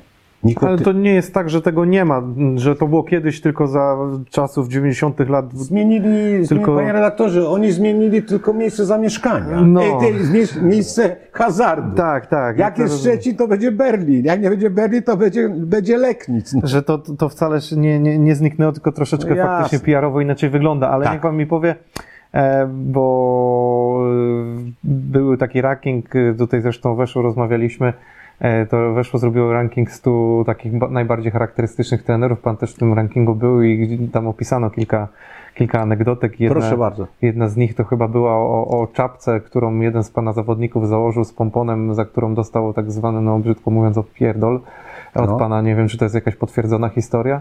Ale czemu z pompony? O co na tym? Właśnie ja tak do końca Co, nie pamiętam. Baniak miał napisane? Nie, że, że chodziło, że panu przeszkadzała ta czapka, że on z tym pomponem e, czapkę miał i że kazał mu pan ją ściągnąć natychmiast. Nie wiem, nie wiem, bo... Gdyby pan ją pamiętał, to proszę, że od anegdota- razu by pan e, Tak, sobie... ale anegdota polegała na tym, że przyszły czapki. No. No i ja na przykład ubrając, no dajmy na to Lecha, tak? Czy Pogoni. No, A on chyba jak- warty miał czapkę. Czy coś, no coś, coś A było ja z tym, już nie pamiętałem. tylko, że ja nie jestem wysoki i mam okrągłą mię twarz, no to ja mówię, kurwa, ta, ta czapka mi nie odpowiada. I mu poszedłem do tego menadżera czy dyrektora klubu i powiedziałem, słuchaj, ty masz te czapki, tutaj trochę pom, pompon zrób, normalnie taką czapką, jak skoczkowie narciarscy mają, nie? Mhm. I była cała fara, że oni te czapki do tego, tego sponsora technicznego oddali, oni chcieli przyszywać te, to było, to było zajście na mój wniosek, te pompony. Może przychodząc do innego klubu, no to sobie właśnie ktoś doszły pompon, bo mówił, tam gdzieś przeczytał, możliwe, że taka była. No, jak ty jesteś wesoły, lubisz rozluźnić atmosferę, powiedzieć kawał do chłopaków, tak? Yy, Masz humor sytuacyjny, czyli taki, że wiesz, że to, co można jeszcze do tego, bo że zbliżyłeś się do chłopaków. Taką szkołę uprawia Czesiu Michniewicz, nie? On bardzo dobrze żyje z piłkarzami, bo on i, i, i nie to, że przytuli i tego i nie ma dyscypliny, o to chodzi. Ma ten, ma to coś w sobie, co skupia u niego tam i powie kawał i przeknie i, i tak dalej. Ja uważam, że w tej, tej historii i w tej karierze byłem na przykład też, też bym powiedział niezły, gdzie są granice pewne, między zachowaniem między trenerem, błaznem, tak, a tą, tym drylem. Gdzie, gdzie się kończy w pewnym zabawę i jakie idą proporcje tego wszystkiego. To ja muszę powiedzieć, że poprzez mój humor sytuacyjny, czy nieraz zadrwinie z piłkarza, takim językiem nie do końca dosadnym, ale bardziej takim barwnym, ale dosadnym i on wiedział o kogo chodzi, to musi się spodziewać rewanżu. To nie jest tak, to to fala, no może jak pan nazwa na początku naszej rozmowy fala, ale musi się spodziewać, jeżeli ty dokuczyłeś piłkarzowi, masz tydzień do następnego meczu, to ty w ciągu tygodnia ty się możesz spodziewać, nawet na trenerze. Yy, no przecież przychodziłem do szatni i na tablicy taktycznej było coś tam napisane, albo jakieś zdjęcie przerobione przez kolegów już na komputerach i Mówisz, kurwa, to ja czy nie ja, nie? A oni na przykład rusko, a tak, było, Goliński, Matlak, y, Borejsiuń chyba w tym nie uczestniczył. Tak, ja przychodzę i byłem, byłem tak, moje zdjęcie, moja twarz i żołnierza armii rosyjskiej mi wlepili komputerowo i taki plakat zrobili. To była prawda, to było w leku. O, I teraz tak, reakcja. Proszę mi zabrać to? Proszę mi wyjść? Czyli może Orest? Może Orestowi by tego nie zrobili, Leńczykowi, prawda? Ale jeżeli ty sobie coś tam też przylepiłeś, albo sobie zadrwiłeś y, ze słabości chłopca, to, co, to on gdzieś tam będzie szukał u tych starych, zróbmy mu coś, to coś, coś mu musimy zrobić, nie? bo on nie obraził i tak dalej. No to tak, tak, dużo takich rzeczy. Jeżeli ty potrafisz mm, być takim mm, dokuczającym słowem, to się musisz spodziewać, że to słowo się odbije przeciwko tobie. No może na jakichś zasadziach takich obozowych bardziej, nie, niż już ten stresu meczowego. Tam już nie było, nie ma śmichów i nie ma, nie ma żartów, tak? Natomiast muszę powiedzieć, że no, no wie pan, dlaczego ja się czuję młodo? I dlaczego ja tak chciałbym jeszcze wrócić do, i powiem szczerze, polskiej szatni. Ja nie muszę się gimnastykować po francusku, czy po rosyjsku, czy po angielsku. Ja, nie, ja bym wolał rozmawiać swoim językiem, tak jak z panem dyskusję prowadzi. Dlatego, że y, to, to się nie zapomina. To, to, to tak jakbyś prowadził pociąg 35 lat i ty, ty nie zaściesz bez prowadzenia tego pociągu na najszybszych latach emerytury. To, to nie jest tak. Ja, ja często mam tak, że się zawieszam na przykład i nie mogę z żoną rozmawiać, czy tak za bardzo nie porozmawiać o życiu, tu wnuczki, to, to wszystko jest dla mnie nowe, to jest za świeże jeszcze i gdzieś mnie ciągnie, gdzieś ja bym musiał lecieć. Ja, no to tak po tych galeriach sobie polatałem trochę, jak skończyłem połęcznej z trenerką na razie, to jak sobie poleciałem po, po galeriach. Teraz galerie nawet w pewnym momencie zamknęły, ja już nie miałem gdzie iść. I dla takiego człowieka, takiego bym powiedział, no, gdzie lubi towarzystwo, przecież to codzienna praca w różnych regionach y, y, państwa naszego, czy nawet w Afryce, ale jednak młodzi ludzie koło siebie. I jak ty pracujesz z młodymi ludźmi, to, musi, to, to, to nie zestarzeje się bardzo szybko. Będziesz miał dużo doświadczeń, ale nie, nie zestarzeje się. Ty proszę zobaczyć wykładowców na wyższych uczelniach, a szczególnie na AWF-ie. Nie? Oni jak mieli kontakt ze studentami, czy, czy nawet był zawsze ubrany w dresach i, i on tam prowadził piłkę ręczną, czy specjalizację z piłki nożnej, on będzie do tego dążył, nie? jak mu to pasowało, jak on był pasjonatem tego zawodu. Czy wszystko dla pieniędzy? Czy kontrakt trenerski dzisiaj trenera, który rozpoczyna dzisiaj rozmowę w klubie, w klubie no, no, no to są te same relacje, co było w tamtych latach. Bo proszę sobie wyobrazić, że trener by nie chciał zarabiać więcej pieniędzy za ten stres, za to wszystko, za opuszczenie rodziny, która została w innej miejscowości. No oczywiście, że będzie, będzie chciał. I dzisiaj ktoś tam powie, ale Baniak się tam urządził, swoje zarobił, zarobił swoje, to nie. To przecież ja nie, roz, nie, nie mówię o pieniądzach, ja mówię o tym, że czyka ciągnie. A może o pieniądze? Nie. Nie, ciągnie człowieka, bo chciałby tam iść do pracy, bo czuje się potrzebny, tak? Ja nie życzę nikomu, żeby on czy człowiek, że, a jak jesteś niepotrzebny i już cię naprawdę w tym towarzystwie nikt nie chce i ty dałeś jedną próbę te, i walka nie wyszła, to musisz szukać innych rozwiązań. Ale na pewno jeszcze nie ogródek warzywny, czy tam jakieś tam spacery z pieskami. To jeszcze, jeszcze mówię, trochę by musiało u mnie minąć yy, lat. Jasne. Jazna kulmą, to, to, to też jest taka ciekawa historia, bo jak ja prowadziłem na przykład Pogoń, czy, czy Lecha, czy tam jechałem, ja, a już na Kulma grał w Łęcznej, nie? No to, to zawsze ja miałem z nim jakiś konflikt, z tym na Kulm. Prez, prezes na niego wołali. On grał w Łęcznej i poszedł do Górnika. W Górniku, no. Tak. Ja, ale tej Łęcznej zapamiętam, nie? Bo no. pierwsze zajście między nami to było tak, że piłka mi spadła pod nogi, nie? I ja zatrzymałem na ławce tą piłkę. Stojąc oczywiście, już można było chodzić po tym wybiegu, jak ten... I, I ten murzynek oni przegrywali, nie? I on mnie tak lekko odepchnął i tą piłkę chciał wyciągnąć mi spod nogi. Bo to chyba tych, wtedy nie było tych sześć piłek, czy tam ileś tam lata teraz. A ja z tego zrobiłem tak, wywróciłem się, a to nie, nic nie tam nie zrobił, nie, ale ja wywróciłem się, a czerwień dostał.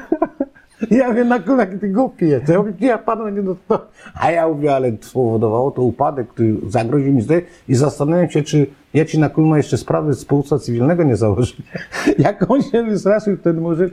I proszę sobie wyobrazić, a ja później jadę do Gabonu z nim na mistrzostwa, na ten KAF gdzie on jest kapitanem pierwszej reprezentacji Burkina Faso. Czyli ja nawet nie wiedziałem, że on jest z Burkina Faso. A ja tam wylądowałem i nie przez jego jakąś tam protekcję, bo my, jak on mnie zobaczył w federacji, mi tak, ty jesteś czy nie ty? Ty prowadziłeś pogoń? Na, na ty, nie? Bo tak się nie mówi. Ja mówię, no ja.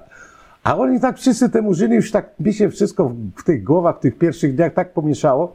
Poszedłem, pojechałem tam na zgrupowanie, a on mówi, a ty jesteś kto? Bo oni są podobni tacy do siebie. A on mówi, jestem na Kulma, prezes, nie? No ja mówię, ja cię, a ty jesteś z Burkina Faso? No tak, no tu gramy o pan będzie zjechał, znaję, bo czytam, jakiś polski trener tu do nas przyjechał. O, on w głębokim szoku musiał być. Tak. Ja nawet nie wiem, czy on jako może się nie zaczerwienił. Yeah. Ja byłem takim e, bankiem informacji.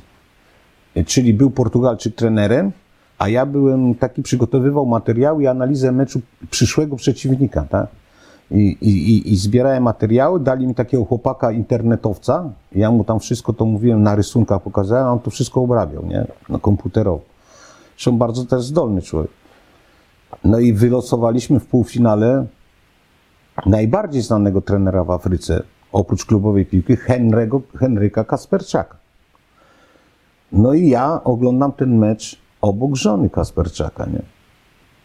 No i, i, i na strzelał dwie bramki i Henia w, w, z Tunezją wyle, wyleć, wyleczyliśmy go do półfinału, przepraszam, do półfinału. A Heniu Kasperczak na konferencji prasowej, taki już znane nazwisko w Afryce, on był odbierany jako nie Polak, tylko Francuz, jako Henri. I oni go, na konferencji przyszedł prezydent Tunezji, przysiadłem i on go wyrzucił prawie, że na konferencji. A później te wszystkie procesy, odszkodowania, no bo to było wbrew kontraktu i tak dalej, ale wtedy podjął decyzję na gorąco, już tej decyzji nie zmienił. A dopiero później spojrzeli w kontrakt Henia i powiedzieli, kurwa, jakie tu jest odszkodowanie. nie? I zaczęli się tam, y, jakieś kopanie było, pamiętasz, czytałeś mi w internecie, nie? A wracając. Wracamy do rozmowy. To po prostu mały off. Tutaj kamera, ale fajna ciekawostka. Zresztą świętej pamięci Paweł Zarzeczny, e, wracając do, do tego wątku, który wcześniej No. kontynuowaliśmy, wspominał, że no nie ma prywatnych rozmów. E, I tak jak pan tam opowiadał e, te wszystkie Z historie. Pawłem nie było, wejdę w słowo, nie było prywatnych rozmów. tak mówił, że nie było prywatnych rozmów. W sensie chodziło mu o to, że zazwyczaj e, z nim rozmowa, tak jak sobie teraz byśmy rozmawiali, nie Mhm. nagrywała się kamera, to zazwyczaj kończyło się tak, że on na drugi dzień to opisywał w gazecie, a pan mu mówił, żeby on tego, że to jest tylko nasza prywatna rozmowa, a on to na drugi dzień najczęściej opisywał w gazecie. Prawda. No, właśnie Ja się najbardziej o tym przekonałem, nie tylko ja. Ja bym powiedział jedną rzecz. Po spotkaniach z Pawłem prywatnych bolała, bo jego nie bolała nigdy głowa, nie? No, Bo już, y, bo ja go zresztą się bardzo, według mnie, ja go bardzo ceniłem jako dziennikarza i tego, no ale on miał dwie głowy, bym powiedział, i dwie wątroby. No to, to, to w pewnym momencie faktycznie ten, ten, ten gostek, z którym on rozmawiał, jak był słabiutki, jeżeli chodzi o, o, o whisky, czy tam o jakieś trunki, no to nie miał szans z nim przetrwać do, na dłuższą i wtedy już prywatnych chyba rozmów nie było, ale muszę panu powiedzieć jedną rzecz. Tak, ja, i drugi jego szkoła to był Kmiecik z przeglądu, zresztą z którym utrzymywałem kontakt. Prywatnie rozmawiamy, prawda? No i niech pan mi powie, pan prezes Zbyszek Boniek ma dzisiaj do mnie, i to też jest taki jakiś, był, może nie, że on przeszkadzał, ale e, gdzieś coś mi nie odpowiadało, że w pewnych momentach gdzieś mi ktoś tutaj bardzo mocno wysoko postawiony przes- przeszkadzał. Coś tam objąć, coś tam zrobić i tak dalej. I ja mu, ja mu powiedziałem, że jak został prezes Boniek, ale jadę z Miedzią Legnica na, na z Miedzią Legnicą na ten, na obóz do, y, do y, y, Turcji, i mówię do niego, do tego i on dzwoni. A teraz mi przeszkadzasz, mówię, bo ja jestem tutaj przed odprawą i tak dalej. No mówi, słuchaj, Łobodzińskiego ci zawiesili. Taka była pierwsza taka spektakularna decyzja nowych władz. mhm. Ja wiem, no ale z kim ja rywalizuję, Jacek? Zbyt goszczą, Zawiszu. O awans. A mówię, a kto jest? No to ca- cała, i cała Bydgoszcz tam już teraz rządzi w PZPN. No dobra, no nawet te słowa się przyznaję, że może powiedziałem mu, mając paszport tutaj, tutaj, walizki, nie? A on mi wywalił gdzieś tam w przeglądzie czy coś, mafia bydgoska, no to ja bym na miejscu pana Bońka strasznie się na takiego... I to mi wciśnięto, że tak powiedział trener Miedzi Legnica, która rywalizuje z Zawiszą i cała otoczka. Sam artykuł pozytywny, ale sam tytuł miażdżący mnie. Miażdżący. I ile tłumaczeń do prezesa Bońka, że, ten. Dlatego też mówię, że w takich sytuacjach, o takich, to dzisiaj ta rozmowa, to ona jest merytoryczna, czy ten mój wywód generalnie, ale trzeba, no ja przekonałem się na dziennikarzach i tej, tej daty właśnie tych zarzecznych kmiecików i, i, i różnych rzeczy, że, że nie ma prywatnych rozmów. To jest prawda. To jest prawda. A jeżeli dotrzymał słowa, dotrzymał słowa, nie? że faktycznie nic nie napisał, to cośmy rozmawiali, to jak wypierdzielił zdjęcie, to tak, jakbyś był nawalony, bo już te były komputery. Obrobili cię tym zdjęciem. Ci już nikt nie czytał nawet to, to ktoś powiedział, tylko jak wygląda na tym zdjęciu. No nie no, z nim to byli mistrzowie świata. Jak chcieli kogoś przy, Mogli się z nim fajnie przytulać, zawieźć cię na dworzec, ale tu my jesteśmy razem. Nie, nie ma razem. Rano bierzesz już na dworcu, kupujesz gazetę i, i już byś chciał gdzieś się ukryć na dwa tygodnie. Ale ostatecznie musieliście być na siebie skazani przez ten, przez jakiś czas na pewno, no bo dziennikarstwo, Każdy chciał z tych jednak... trenerów, oprócz takich, bym powiedział, jak pan trener Orys Lęczy, który w ogóle się do tego on nie, nie, nie, nie przykładał jakichś tam do tych medialnych spraw, czy on po prostu był na tyle z osobowością samą w sobie, że nie potrzebował jakichś wsparć od dziennikarzy i przyjmował to, że proszę piszcie źle jak przegrywam, ale bądźcie sprawiedliwi jacyś tam. Tej sprawiedliwości w mediach za dużo nie znajdziemy, no bo to każdy zinterpretuje po swojemu dziennikarz i jeszcze powie, że miał prawo, a na przykład dokucza rodzinie czy samemu sobie, to powinien wyprostować to urodziny czy pewne rzeczy. No przecież my dojdziemy do wątku na pewno afery korupcyjnej, w którą właściwie ja nie byłem ani prokuratorsko, ani nigdy w życiu nie zamieszany, ale media zrobiły tak, że byłem zamieszany.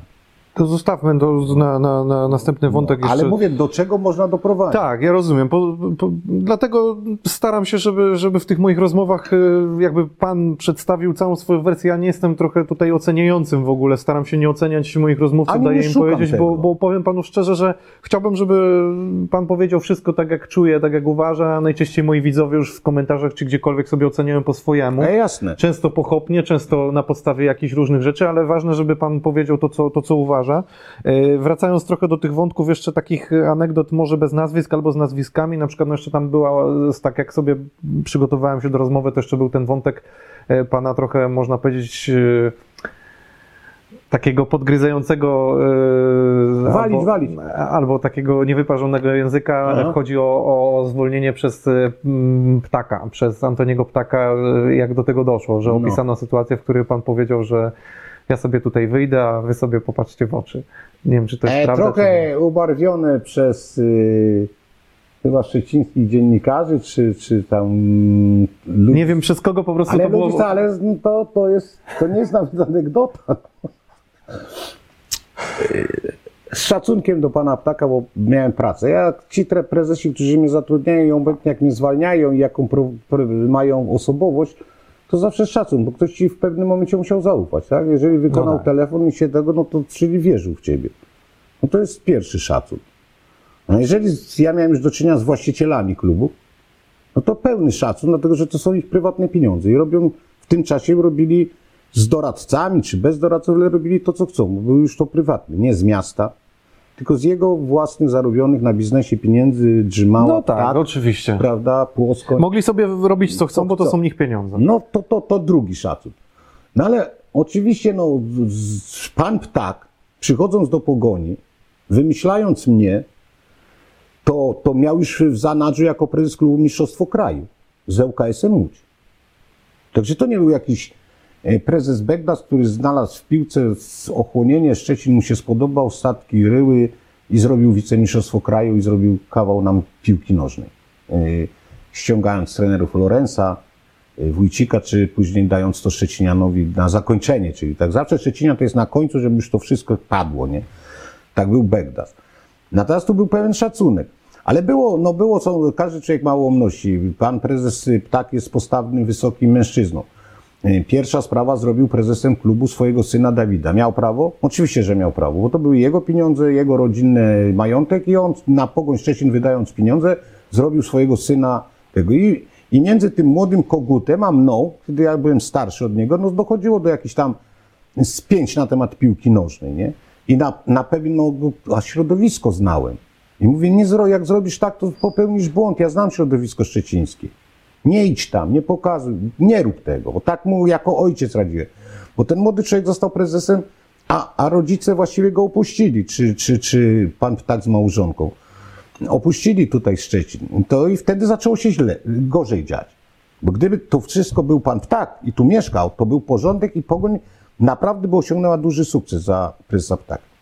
Ale jak każdy z nas ma ułomność, no pan prezes miał lekkiego zbieżnego zeza, a pan Łopiński miał rozbieżnego, nie? I ja naprawdę, jak już nie wiem, co wymyślili, ja wracam z Parmy ze stażu. Jestem na pierwszym miejscu czy na drugim w tabeli. Mówię, że nowy system, że przywiozłem parę ciekawych rzeczy z tego stażu. I to nie był staż tam dwa tygodnie, tam miesiąc i naprawdę dzięki panu prezesowi Bońkowi byłem przyjęty przez pana trenera Prandeliego, który tam wtedy był trenerem Parmy, Florencji i później trenerem reprezentacji Włoch. No ale, no i ja nie, mówię, tak, co oni, tak sobie, myślę, co ta dwójka zaczyna kombinować. Mi tu mówią trenerzy, no oni tutaj, tutaj szkołę czeską, już nie starą, młodą polską, no ale czeską teraz mają, dobra. A ja mówię, o ja pierdolę, to już nie wystarczy być na pierwszym, drugim, mieszkać 20 tysięcy ludzi na trybunach, prezydent go gości jak, jak, jak sułtana w tym urzędzie miejskim. Panie, mówię, co tak gonią? I ja nieświadomie wstaję i mówię tak, panowie, kurwa mać, weźcie sobie, popatrzcie prosto w oczy i, i zawołajcie mnie za pięć minut. Ja nie doszedłem do drzwi i ten chłop, a zaczyna to paniaku jak gra. I, i, ja proszę wrócić, do widzenia. Malura trenerem czeskim. Ale mówię, no tych wspomnień z panem Antoni było no, no, no mnóstwo, on w ogóle oprócz wielkich pieniędzy, które wydawał na piłkę, no to, to, to też popełnialiśmy takich dużo zabawnych, zabawnych historii, nie? No ale ty, a, a, a ta brazylijska pogoń to był dobry pomysł? Nie. Przecież to się nie sprawdziło kompletnie. Ale, no. no ale niech pan, bo to też może nie wszyscy wiedzą. Ja jestem też na drugim miejscu y, z Kujawiakiem Włocławek, taki zespół. Tak, Gram no. sparring z Frankiem Smudę z Lechem Poznań. I my bardzo, przepraszam, my żeśmy już byli Zawiszą Bydgoszcz. Bo to do tego też wrócimy, że kiedyś ktoś mnie nazwał specjalistą od przenosin zespołu mniejszych do dużych miast, bo to faktycznie, no jaki ja miałem wpływ na to, tak wracałem, pan sobie to ułoży. Jaki ja wpływ miałem na to, żeby Piotrkowia Piotrków Trybunalski stała się pogonią Szczecin? Szczecin.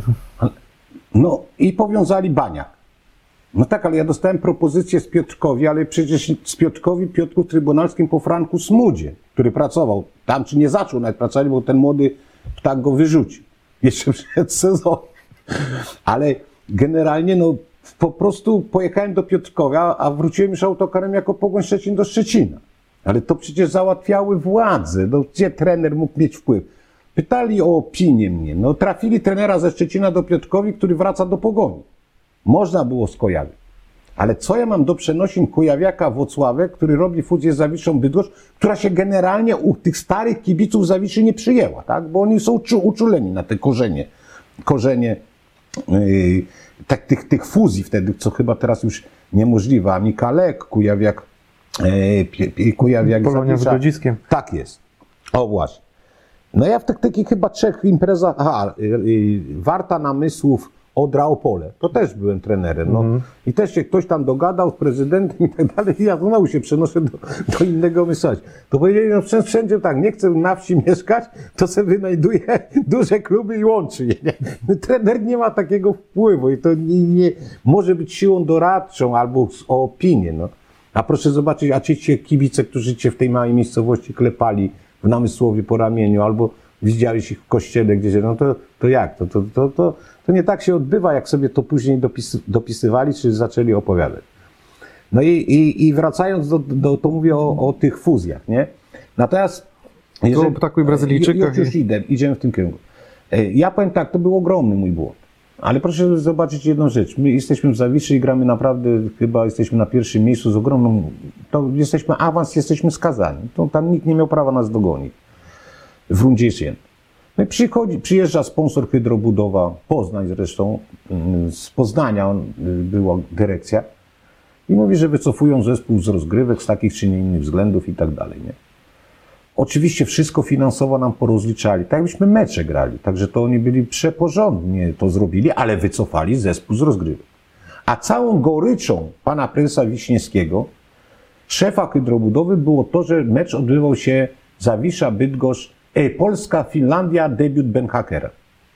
I w czasie hymnu, hymnu polskiego, przy debiucie pana Benhakera, pokazał się paner hydro, chuje, hydro jakieś tam i obrażali cały ten, ci, ci kibice Zawiszy Bydgoszcz, którzy mecz państwowy wykorzystali do buntu przeciwko sponsorowi y, hydrobudowie. No i on to nie wytrzymał tego, nie? Po prostu wycofał ten zespół z rozgrywek. Jeszcze doszło aresztowanie, tam zatrzymanie prezesa i to, to, to przelało czarę gory. I my zostaliśmy wolni, czyli trener wolny z kontraktem oczywiście, że będziemy wam płacić, tu się nie martwcie. I wyrzucił nas, znaczy rozgoniliśmy się po, po, po, po różnych tego. Miklosiki chyba tam wtedy u mnie grały, Bekasy. To, to, to takie znane nazwiska, przynajmniej ze środowiska poznańskiego. No i pojechaliśmy do tych domów i ja pojechałem kończyć UEFA Pro. I dzwoni do mnie, jak dzwoni? Dzwoni do mnie ze Żgowa, Łopiński wspomniany i mówi do mnie, prezes cię wzywa. Ja przecież prezes jest w Brazylii i wy go też nie widzicie. I Dawid też jest w Brazylii, to co wy chcecie?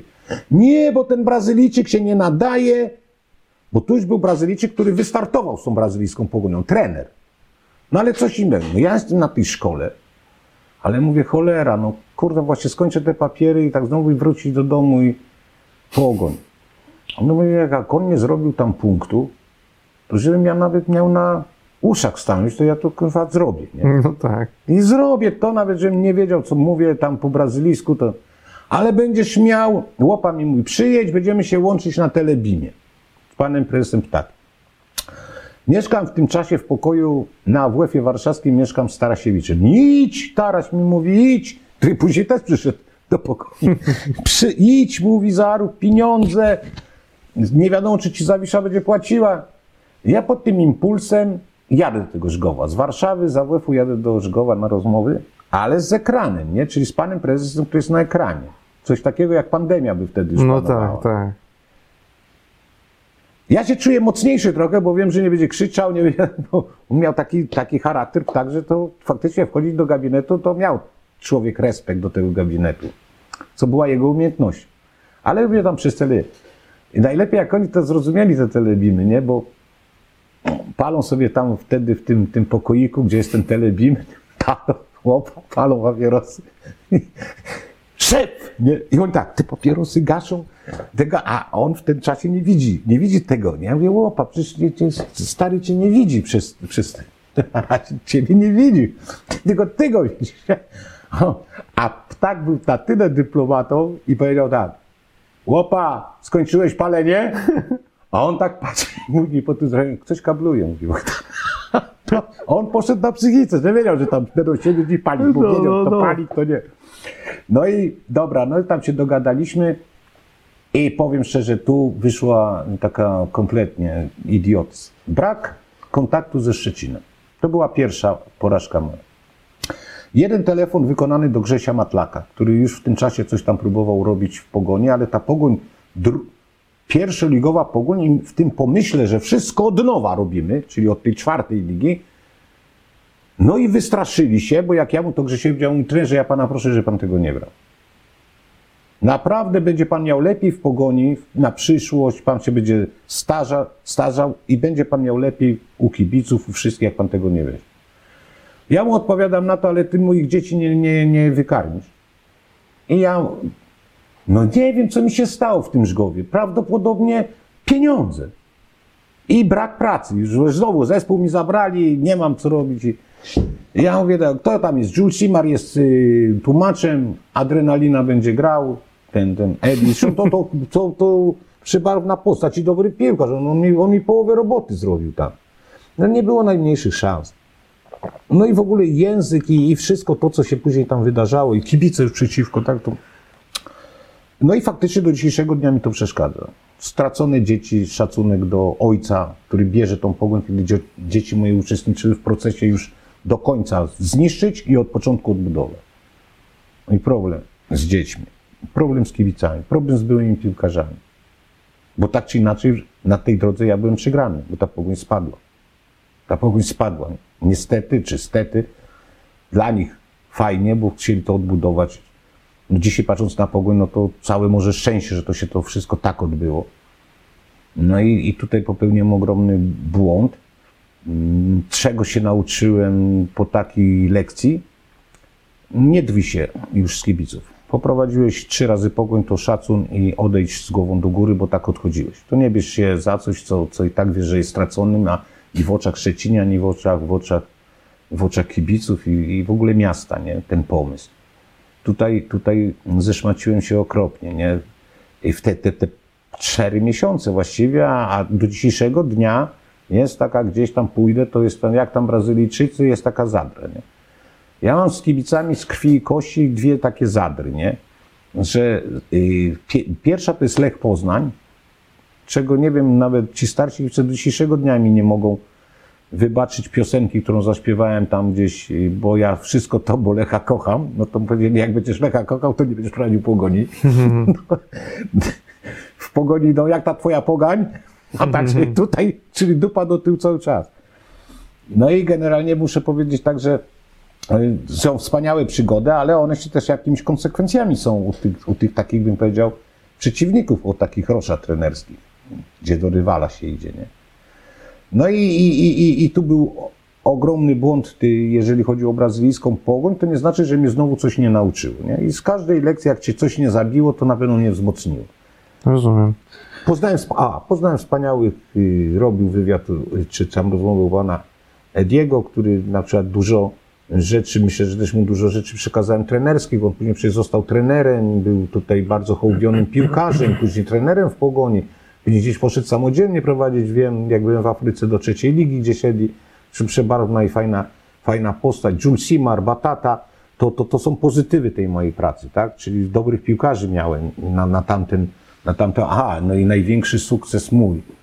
I co mnie jeszcze przy życiu ten okres trzyma, to jest Grosicki, Celeban i powrót Majdana na, na, do bramki. Bo to miało być magnesy, może nie Groszek, on nie był ulubieńcem e, prezesa. Ale trudny charakter. Nie o to chodzi, był młodziutki. A i mi już jak ja zobaczyłem, z kim mam do czynienia, jeżeli chodzi o 7-11, z kim mam do czynienia na tych pozycjach, no to od razu to poszedłem na rezerwy, czy poszedłem na juniorków i mówię, od razu ten chłopiec będzie grał, jutro z ruchem Chorzów, czy tam z kimś tam graliśmy, z jakimś zespołem. I muszę powiedzieć, że Grosze jak już załapał, no to już był ulubieńcem przy tej miernocie, którą mieliśmy, no to, to Groszek się lansował. Celeban znowu solidnością, no wybrał drogę do Śląska, ale się troszeczkę odnowił, bym powiedział, przy kibicach. Powrót Radka miałby być ruchem marketingowym, takim, który wybacza tą brazylijskość, wybacza, wybacza, wybacza, wybacza Ptakowi ten już taki dosadny numer, czyli wszyscy Brazylijczycy, brazylijski trener i tak dalej. Później, jak ten pomysł zaczął nie wychodzić i zaczęto pośmiewisko robić z pogoni, no to próbował właśnie Baniakiem, Majdanem, a później ja próbowałem siebie ratować Grosickim tego i z tego to są jeszcze pozytywy, może nie Baniaka, ale na pewno Grosickiego, który w tym czasie wystartował i, i robił nazwisko sobie, później poszedł chyba nawet stąd do Legii Warszawa. Nie? No to tak, tak, to, to porażka kompletna. Nie?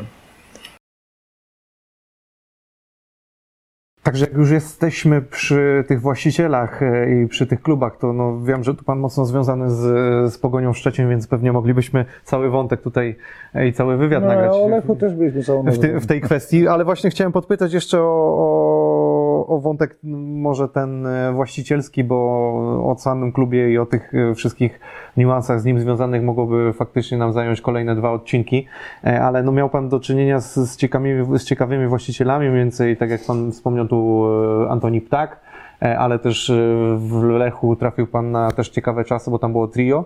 Tak. E, a, a znowu na przykład w Warcie Poznań państwo pyżalscy. Tak. Więc y, no tak patrzę na te, na te wszystkie jakby, e, na tych właścicieli i to naprawdę co, co, co No, rusz to coraz ciekawiej, nie? I Ale to, co pan i coraz ładniej. coraz ładniej, tak. No myślę, że w tą stronę też możemy iść. Nie wiem, czemu życie tak, tak mnie powodowało to, że przy zmieniających się czasach jakiś nowy właściciel wymyślał sobie, czy gdzieś tam szukał nazwiska i, i, i znalazł mnie i nie odmawiałem, przyszedłem do pracy. Ale faktycznie to, to były tak, takie ogromne tutaj właściciel, własne pieniądze. Tam pasjonaci, właściwie zarzucano im, że oni są z trybun. Mówimy przecież o Radku, tak? Tak, Radek Majszak, i no. Erdmanie, nie? Mm. czy później tam Sławetym z drugiego fotela z Szymkowiaku Darku, Mm. który się przebierał w pyrę, tak? Ale to, to powiem tak, to, to, to ja poznałem tych młodych ludzi, co mi prowadzili i ci mnie ściągnęli do Lecha, to, to, ale to, to wariaci, nie, nie tak, że oni się tam coś tam dorabiali, no bo z czego, no, no, no z biletów na trybuna, no faktycznie, no ale jak ja przyszedłem do Lecha, to było 400 osób na Lechu, który spadał z drugiej ligi, spadłby. I nie mówię, że moja osoba, całe to właśnie grono, towarzystwo, żeśmy z tymi drajerami, golińskimi, z Tyrajskimi, żeśmy to naprawdę doprowadzili do momentu, gdy odchodziłem klub, y, zostawiałem na siódmym miejscu w Ekstraklasie i z Rejsami, z Krygierem, z Bosackim, prawda, z Wojtalą. To ta, taka ta droga było i, i żadni prezesi się nie zmienili. To, to, to byli pozytywni wariaci. A ich życiorysy tylko były negatywnie, dlatego że, że oni byli dresiarze, tak? Dresiarze ich nazywali, tych prezesów i, i nie mieli wsparcia. Może od pana Hilarego Nowaka, y, Nowaka tak, ale no do ZPN odcinali się niby od, od gangsterów. Jacy gangsterzy? Gangsterki to widzieli w filmie Al Capone najwyżej, jak oglądali. Albo Ojciec Chrzestny. Nie, to pozytywne. Ludzie, którzy po prostu kochali no, no, no, życie Lecha. Czy przy tym zarabiali, to jest ich sprawa. Ale przecież to właśnie kibice utrzymywali w ostateczności tego Lecha za nim. Ale z tego zrobiło się przedsiębiorstwo. Bo że z ciężką pracę, jaką wykonali, e, marketingową, browary i to wszystko, no i oczywiście już zaczęło się ten stadion, nieźle graliśmy, 30 tysięcy ludzi, 25. Stadion na Bułgarskiej zaczął się wypełniać jak za dawnych, dobrych czasów. Moda na Lecha zaczęła się robić. Dokładnie.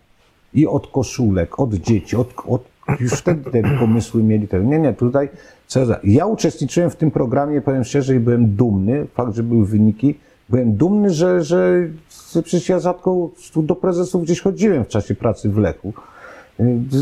Zatrudnili mnie i zwolnili tam po, po dwóch latach, tak?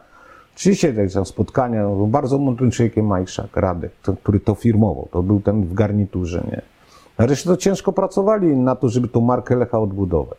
Przynajmniej ja to tak odbieram. No ale udało się panu naprawdę no, zostawić po sobie e, świetne wspomnienia, no i ten Tak. awans i to wszystko, no zapadł pan no, w historii e, Lecha Poznań na, na No oczywiście, no, no niech pan mi, prze, prze, niech pan mi prze, przetłumaczy taką jedną rzecz. No ja schodzę z pięć kolejek przed końcem, powiedziałem, że ogolę się na łyso, na ogolę się na łyso, jeżeli pięć kolejek przed, przed tego, bo przecież nie wierzyłem, bo były ciężkie mecze przed nami ten. No i faktycznie my pięć kolejek, Reksio strzela, Remin strzela, Reksio strzela, nie, to odwrotnie. Remin chyba strzela z karnego, nie strzela, ale Reksio dobija i my ten Kłock pokonujemy, czyli najbliższy rywal w tym naszym awansie, z tej strategii i awansujemy. Na rynku 40 parę tysięcy ludzi. Wi- Wiozą nas tutaj. A skąd ja mogłem przewidzieć, że oni naprawdę biorą to pod uwagę i oblali mnie szampanem i jeszcze sławetny fryzjer Rysiu Forbyś znalazł się tam, przecież on jest z Wielkopolski i faktycznie tą maszynką tego. No przecież jak moja żona weszła, to powiedziałaby, przecież zabijecie tego człowieka, bo to przecież była woda plus maszynka elektryczna, nie było. I, i ja, nie wiem, jeden z aktorów, kibic Lecha dał mi taki melonik, nie? I bardziej wszyscy jak, jak teraz jadę do Poznania, to ci kibice starsi, lub to, bo to już było nagrane i były te kasety specjalne, to powiem szczerze, że oni pamiętają mnie właśnie bardziej nie z tego meczu, czy tego, tylko z tego melonika na Starym Mieście. Nie? To było ogromne przeżycie dla mnie.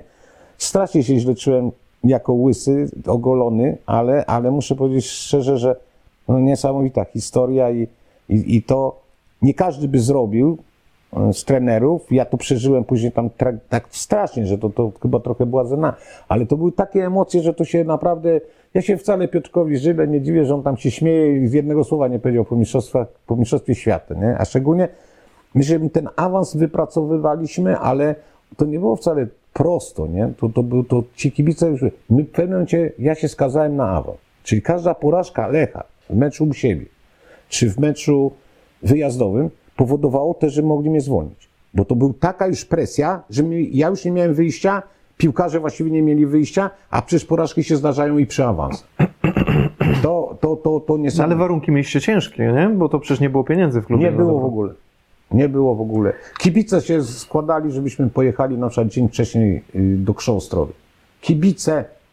I to jest, to, tam była niesamowita solidarność. Kibice składali się, bo powiedziałem, zaapelowałem, żebyśmy pojechali do Krzoł, nie w dniu meczu, no bo to kawał drogi. I, kibice złożyli się i wynajęli nam autokar, żebyśmy jechali i złożyli się na hotel, żebyśmy dzień wcześniej pojechali. Nikogo Lech nie interesował z władz miejskich.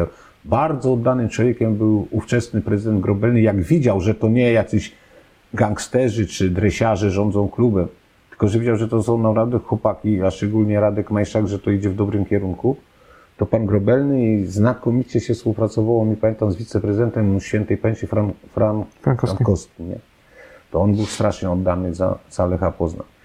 I Tam, Frankowski tam nauczyłem się rzeczy. No i idę w piękno później, nie w piękno. Wpadam, Warta dzwoni, trenerze, Poznań pana tutaj szanuje, niech pan przyjedzie, bo są nowi właściciele Warty Poznań. A kto to jest? No kobieta będzie prezesem. No jak kobieta, to, no to wyobrażenia jakieś kobieta. No dobra, to jadę do kobiety. Spotykam się z tworkiem przed wejściem do, do, do, tej, do tej prezesu, do prezesowej. No ja otwieram drzwi. Ja mówię, rany boskie, co za piękna kobieta, nie? No ja myślałem, że to jest sekretarka dopiero. A to była już pani Pyżalska. I, i małżonek Kuba, pan Jakub. Pistolet niesamowity. Jeżeli chodzi o pistolet, to taki charakter, nie? No i muszę powiedzieć, że to jest ostatnie miejsce w tabeli. Warta jest na pożarcie skazana. I znowu coś ciekawego, co znowu wymyślili. Wymyślili jakąś zieloną rewolucję. I ja się cieszę, cieszę, już jeszcze nie zagrałem meczu, że ja mogę spać, bo to było wkalkulowane, że możemy spać. Ale że w tym projekcie ja uczestniczę, od garnituru, no zrobili w ciągu jednego tygodnia Milan. Chłopcy, którzy dżinsy mieli gdzieś już te, w tych, tych łatach, tych, tych modnych, wszyscy się musieli w garnitury odwalić, zielone krawaty. Boże, to był projekt niesamowity. I gramy na Lechu Poznań. I pierwszy mecz 25 tysięcy ludzi. Ostatnia Warta gra z kimś tam. Nie? I ja zobaczyłem fenomen, fenomen organizacji, takiej tej, tej, tej solidarności Wielkopolan w pomyśle jakimś, który widzą, że to idzie w dobrym kierunku. Rewelacyjnie żeśmy zakończyli tą, tą rundę, tą ostatnią. Ja kończę to chyba na szóstym czy na siódmym miejscu z tego ostatniego, ale to y, udział trenera na pewno bardzo duży, ale nie aż tak wielki w nie, jak w niektórych sytuacjach, jak ta, ta, ta, ta, ta, ta rewolucja, ta, ta, ta, ta, ci kibice, którzy nieraz zamienili koszulki biało-niebieskie, bo już to nawet do tego dochodziło i sobie ubrali zieloną i szli też na, na mecz na drugi dzień, na przykład na z Lecha szli na Wartę, nie? A to rozumiem, że to bardzo dobrze pan wspomina współpracę z państwem Pyżalskim. No i oczywiście, gdyby nie pan Jakub i parę występów, to z panią Pyżalską bardzo dobrze. Ja pierwszy miesiąc to byłem... Pan tak, Jakub miał kilka takich nie, niesławetnych występów, e, które w No internecie... ale trafił też na takiego pseudo, pseudo gangstera, no i ja nie dałem, ale nie dał i, i przecież mogliśmy dalej kompletnie współpracować, ale ja nie mówię, że oni ten, ten klub prowadzili, tam było wszystko na, no co do złotówki, tam było wszystko na czas, to nie było dużo, ale było na czas. Mhm. Pyżalska przyjeżdżała na treningi, na mecze wyjazdowe helikopterem. No coś na tamte czasy był to taki fenomen. Kto tam? No dobra.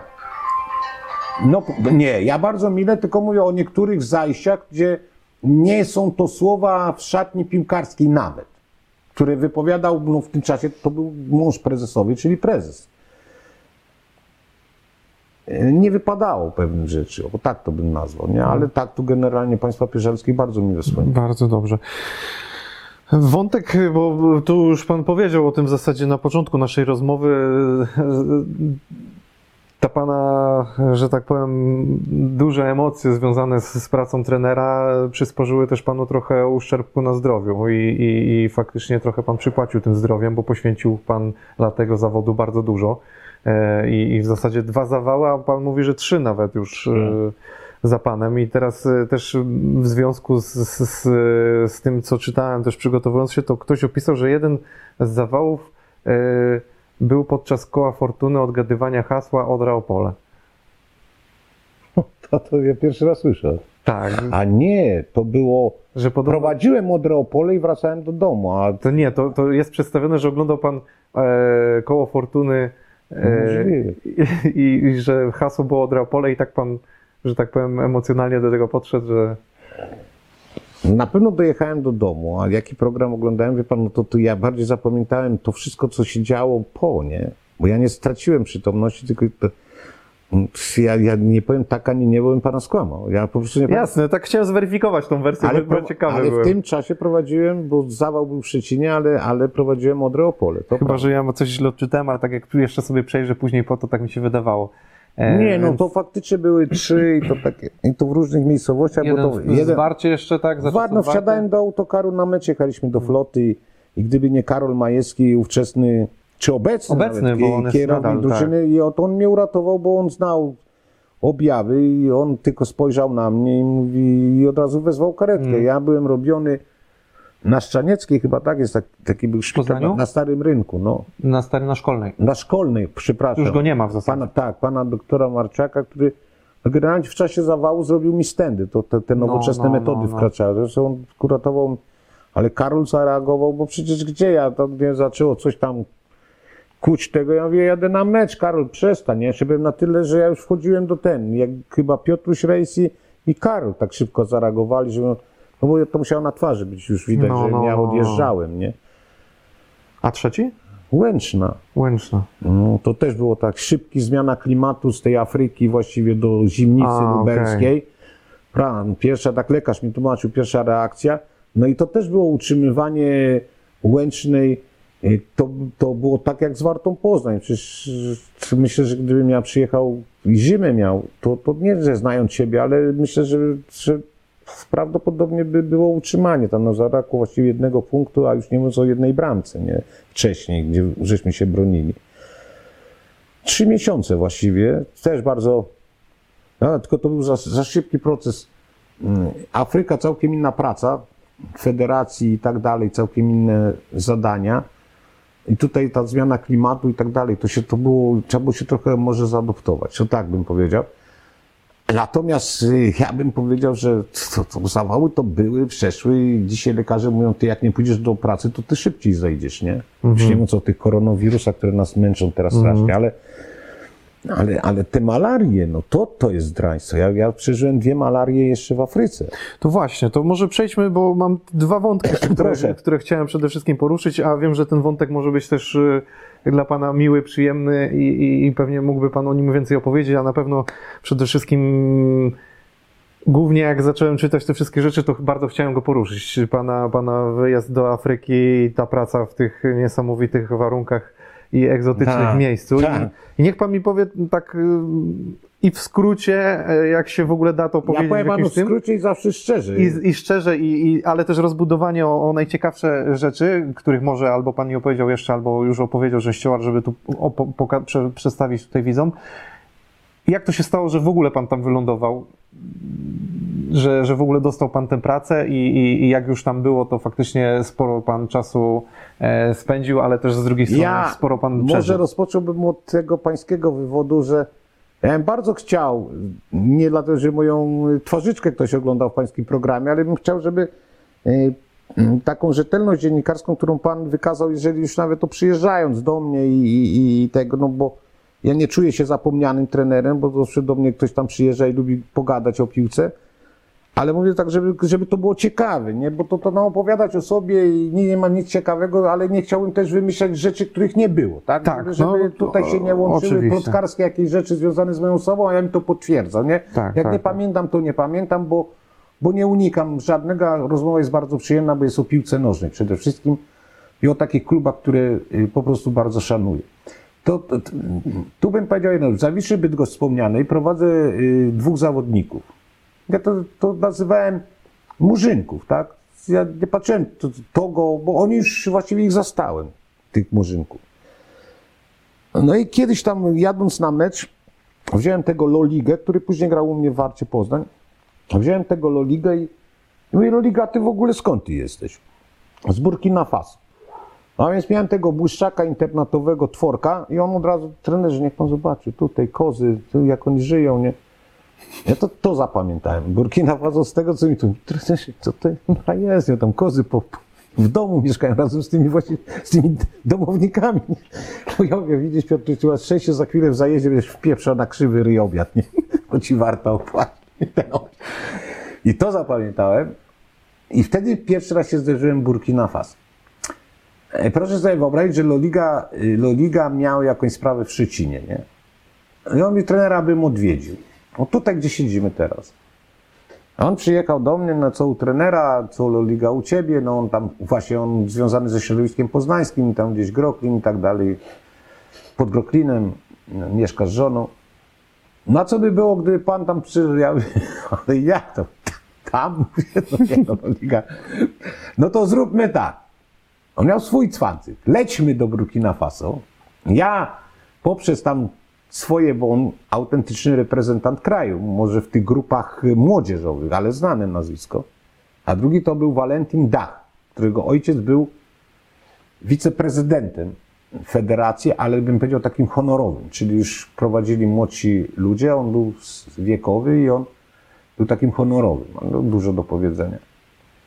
No i generalnie ja tu jechałem coś takiego na wycieczkę krajoznawczą, bym powiedział, żeby Burkina Faso zobaczyć i, i poleciałem tam. No jakby nie patrzeć, to to jest kraj no, dla Afrykanów biedny. Ja tam biedę widziałem na własne oczy, przeżyłem to. Może nie ja przeżyłem, bo tam biały człowiek jest inaczej traktowany. Ja miałem warunki jak w żadnym polskim klubie, tak? Ja miałem dom, basen, bo to, to jest normalne, dla, dla, jak zatrudniają białego. Miałem panią do sprzątania, do gotowania, miałem ochroniarzy, którzy, kierowcę, samochód do dyspozycji. Nie? To, to był taki pierwszy szok. No, a może dla Niemca, dla Holendra czy Belga to, to nie było jakieś tam wielkie wrażenie. No dla mnie mówię, no cholera jasno, no, czyli ja i rzeczywistość za bramą tego mojego domu to są dwa światy, tak? Czyli ja się tu uderzałem, tu wracałem, czułem się bezpiecznie i mając wszystko tam na warunki afrykańskie, no to kosmos, i zarazem zderzałem się ze światem, który jest poza. Mm, po tej, po tej wycieczce z Loligą faktycznie zdecydowałem się i dostałem propozycję, będąc takim superwizjerem, czyli na początek dyrektorem technicznym yy, reprezentacji Burkina Faso wszystkich grup młodzieżowych i współpraca z pierwszym trenerem reprezentacji Burkina Faso. No i wtedy Niemiec, yy, Ror się nazywał, mieszkałem z nim przez pół roku i, i, i, i z jego tam asystentem, ten dom był bardzo duży i, i, i nikt nikomu nie przeszkadzał. No i, i, i ja wtedy sobie zatrudniłem, musiałem zatrudnić z Polski wziąć tłumacza, no bo to był obowiązujący język francuski to był największy mój stres. Jak będąc na boisku, prowadząc czy pokazowe treningi i, y, dla tymi trenerami under 15, 16, 17 i zauważyłem, że w Burkina Faso jeżdżąc już na sparingi Mali, Gabon, Ghana, no to ja zauważyłem jedną rzecz, że Burkina Faso z reprezentacjami startuje za późno. Oni właściwie budują pierwszą reprezentację Under 17. I mój taki, mój program, który ja, ja stworzyłem i, i dałem podwaliny i chyba nawet ministra sportu przekonałem do tego, żeby znalazł na to środki i utworzyłem sam na zasadzie tak zwanych dzikich drużyn. Ale jednak nie tylko w stolicy, tylko jeździłem po tym całym i to, to naprawdę wtedy dopiero Afrykę ktoś zna. Nie w stolicy. Tam jak zobaczy, co się w ogóle dzieje i jak chłopcy mogą trafić do reprezentacji kraju, nie? czyli do na przykład 60 w pierwszej fazie wydałem. No tam nie ma butów. No nie ma nieraz całkowitej piłki, z piłki, którą ja przywoziłem, no to była piłka. I wie pan, i z tej grupy 60 osób ja służyłem później 40 osób. I zrobiłem centralne zgrupowanie. I z tych 40 już było taka selekcja, bym powiedział, do 30, 29 28, 29, na tyle by było tych pokoi w tym internacie, gdzie oni zaczynają się uczyć, czyli, bo nie chodzą do szkoły, przecież nie chodzili do szkoły. Uczyć, są scentralizowani. To jest taki pierwszy ten, i na to środki, na ten pomysł, powiem szczerze, zorganizowaliśmy. I oni tam byli w tym internacie, mieli już lekcje w tym internacie i dwa treningi dziennie. O siódmej rano to upały i o 18, bo boisko były, boiska były oświetlone. I powiem szczerze, że y, w tym programie doprowadziłem ich do under, do under 17 i już przekazałem to następnemu trenerowi, a ostatnie pół roku no to właściwie spędziłem na tym, żeby oglądać przeciwników pierwszej drużyny do kafu, który jak wylosowano grupy. Także no, inna praca, ale no, no, ja, ja to no, jakaś przygoda. Ja mówię w ogóle dzisiaj, jak to wszystko analizuję, to ja już nawet tego okresu mówię, jak ty to wszystko przeżyłeś, jak ty to ogarnąłeś, malarię, załamania, zamachy dwa. I to, no, to były tragedie. Y, pierwsza malaria, no to szpitale, nie? No to, to, to, to generalnie my mamy prawo już jako, my się nazywamy cywilizowani ludzie i ktoś ma inne wyobrażenie o Afryce, to, to powiem szczerze, że no mamy prawo żądać od naszej służby zdrowia coś lepszego jeszcze, czy najlepszego. No to tam, tam nie ma nic żądań. Tam jest po prostu albo przetrwasz, albo umrzesz. Nie ma, nie ma innego. Są, oczywiście są lekarze, są te takie mm, szpitale, które gdzieś na korytarzach te łóżka. No, wygląda to, to, to, to dla Europejczyka to wygląda to tragicznie. Nie, wyobrażenia nie mamy nawet. Ale pan, y, pan trafił do szpitala y, chorując na Pierwszej malarię. malarię trafiłem do normalnego szpitala. Do normalnego to znaczy I jak... po, po jednej nocy powiedziałem, poprosiłem o spotkanie z prezydentem federacji, z panem generałem Sita Signare i przyjechał on razem z asystentami. Ja mówię, że chciałbym iść do, nawet zapłacę sam, ale chciałbym iść do lekarzy, bo już wiedziałem wcześniej od białych misjonarzy, że są kliniki przy ambasadzie amerykańskiej i przy ambasadzie francuskiej, a te, te ambasady były jak teraz koło, niedaleko mojego domu. Mhm. I on zorganizował to bardzo szybko, żebym się znalazł w klinice, w klinice amerykańskiej. I tam, tam oczywiście za rachunki, za, za wszystko, generał za to zapłacił i, i mnie tam doprowadzili po tej pierwszej. No druga to już wiedziałem objawy, co to jest i wiedziałem, kiedy mnie to łapie, bo to, to, to, to właściwie trzeba coś pierwszy raz przeżyć, żeby już wiedzieć, co się, z czym mieliśmy do czynienia. I całe szczęście, że ja nie pływałem w basenie, bo gdyby mnie to tam gdzieś złapało z omdleniem, no to też mnie nie ma. No jakiś tam jeszcze Bóg czuwał nade mną w tamtym kraju. No i to, tu od razu mnie zawieźli do, do, do i to, to jest, to jest, to jest, bo to jest cztery dni wyciąte, że nie, ma, nie masz prawa chodzić, nie masz nic, nie? I ma, albo dostaniesz kroplówki i masz leki i masz opiekę, to przetrwasz i dlatego u nich, czy będzie koronawirus, czy będzie, będzie umieralność z innych, to tak czy inaczej to wszystko u nich się nazywa malaria. Bo te objawy gdzieś tam się u nas się też, to człowiek się tam dusi, nie, tylko że tam już nie może w ogóle chodzić, nic, przy malarii. No to generalnie, no jak ci ludzie nie mają pieniędzy na leki lub nikt nie zareaguje bardzo szybko, tak? Jak na białego człowieka wtedy, który gdzieś tam sobie dał radę, bo to biały białemu pomógł na lądzie, czarny. No to, to ja widziałem, jak dzieci umierają. No, no, no na własne oczy. Zresztą ja tam na osiedlu, tam gdzie ja mieszkałem, założyłem z takim pilotem, y, który latał na liniach lokalnych Burkina Faso, taką pomoc dla tych lokalnych dzieci, bo to był majętny już człowiek, bo to była klasa tak, gdzie się zarabiają oficerowie, ci, kto tam latają na tych, na tych y, samolotach, to, to, to, jest inna klasa. To powiem szczerze, my mieliśmy taką grupę ludzi, którym pomagaliśmy, gdzie jest siedmioro dzieci, gdzieś śpią, no nie mają, mają chatkę jakąś tam ceglaną i, i śpią razem, jak to nazwałem na początku, jak człowiek mi powiedział, niech pan zobaczy, jak to wygląda, nie? No to z kozami tam śpią sobie na, na tym słońcu. Zimą wcale, y, y, nocą wcale nie aż było tak gorąco, no i tam spali sobie na, w tym piaskach. No i naprawdę, jak matki nie było stać na coś, no to umierali to, to, to na ulicy. Talenci i piłkarze y, charakterologia. Nie trzeba żadnych treningów motorycznych. Nie trzeba żadnego trenera od przygotowania motorycznego. Ja byłem bardzo przeciwny, bo oczywiście jak oni te nacje się e, ciągnęli, to ja uważam tak. Oni mają wszystko w sobie już zrobione. Szybkość, wytrzymałość, skoczność. Oni mają genetycznie, jak dobrze dobierzesz człowieka selekcyjnie, to to, to już zostaw. Oddaj mu piłkę i szkol go, szkol go, szkol go piłkarsko, tylko jeżeli chodzi o te. Bo te, te rzeczy motoryczne mają wrodzone. No i mówię jedną rzecz, że kiedy jest naj, największa tragedia tych obcych? Kiedy z jakiegoś biednego kraju afrykańskiego do, wyjadą na zachód. Oni tak, rodzinie wszystkim pomogą, bo to tacy ludzie. On połowę pieniędzy, których zarobi, to będzie inwestował, żeby jego rodzina miała w tym osiedlu, czy tam w tym regionie e, karterze lepiej niż, niż, niż, niż innym, może żeby mieli na jedzenie i tak dalej. Ale charaktery wypaczają się tak samo, jak i niektórym naszym piłkarzom. Czyli do, e, coś, co osiągną, to za chwilę mogą to bardzo szybko. Nie są zdyscyplinowani taktycznie, nie? czyli do 60 minuty nawet wielcy piłkarze, reprezentanci oglądają to na kafie. Znaczy, ci ci reprezentanci, oni grają do pewnej minuty i kiedy wiedzą, że są menadżerowie i wynik coś tam może się nie układać, kochają ten kraj, hymny, wszystko jest perfekt. Ale później już grają dla siebie, nie? żeby się sprzedać, odejść do jakiegoś klubu francuskiego, belgijskiego, to jest ich kierunek marzeń, Hiszpania. No i dlatego, dlatego też mówię, że mm, widziałem zmieniającą się grupę, która przyjeżdżała na zgrupowania, która grała na przykład we Francji, czy grali w innych krajach zachodnich, to, to, to oni są już inni, in, oczywiście inni ludzie finansowo, ale też się zmieniali, grając coraz dłużej w tych klubach, to, to oni się też zmieniali charakterologicznie. Inne zgrupowania, nie? To nie jest, to nie jest to, co, co w Polsce dyscyplina, jakiś regulamin, 22 w pokojach, nie odwie, No, można i cygaro zapalić, można zagrać na pianinie, to zależy jaki trener z jakiej nacji ich prowadzi.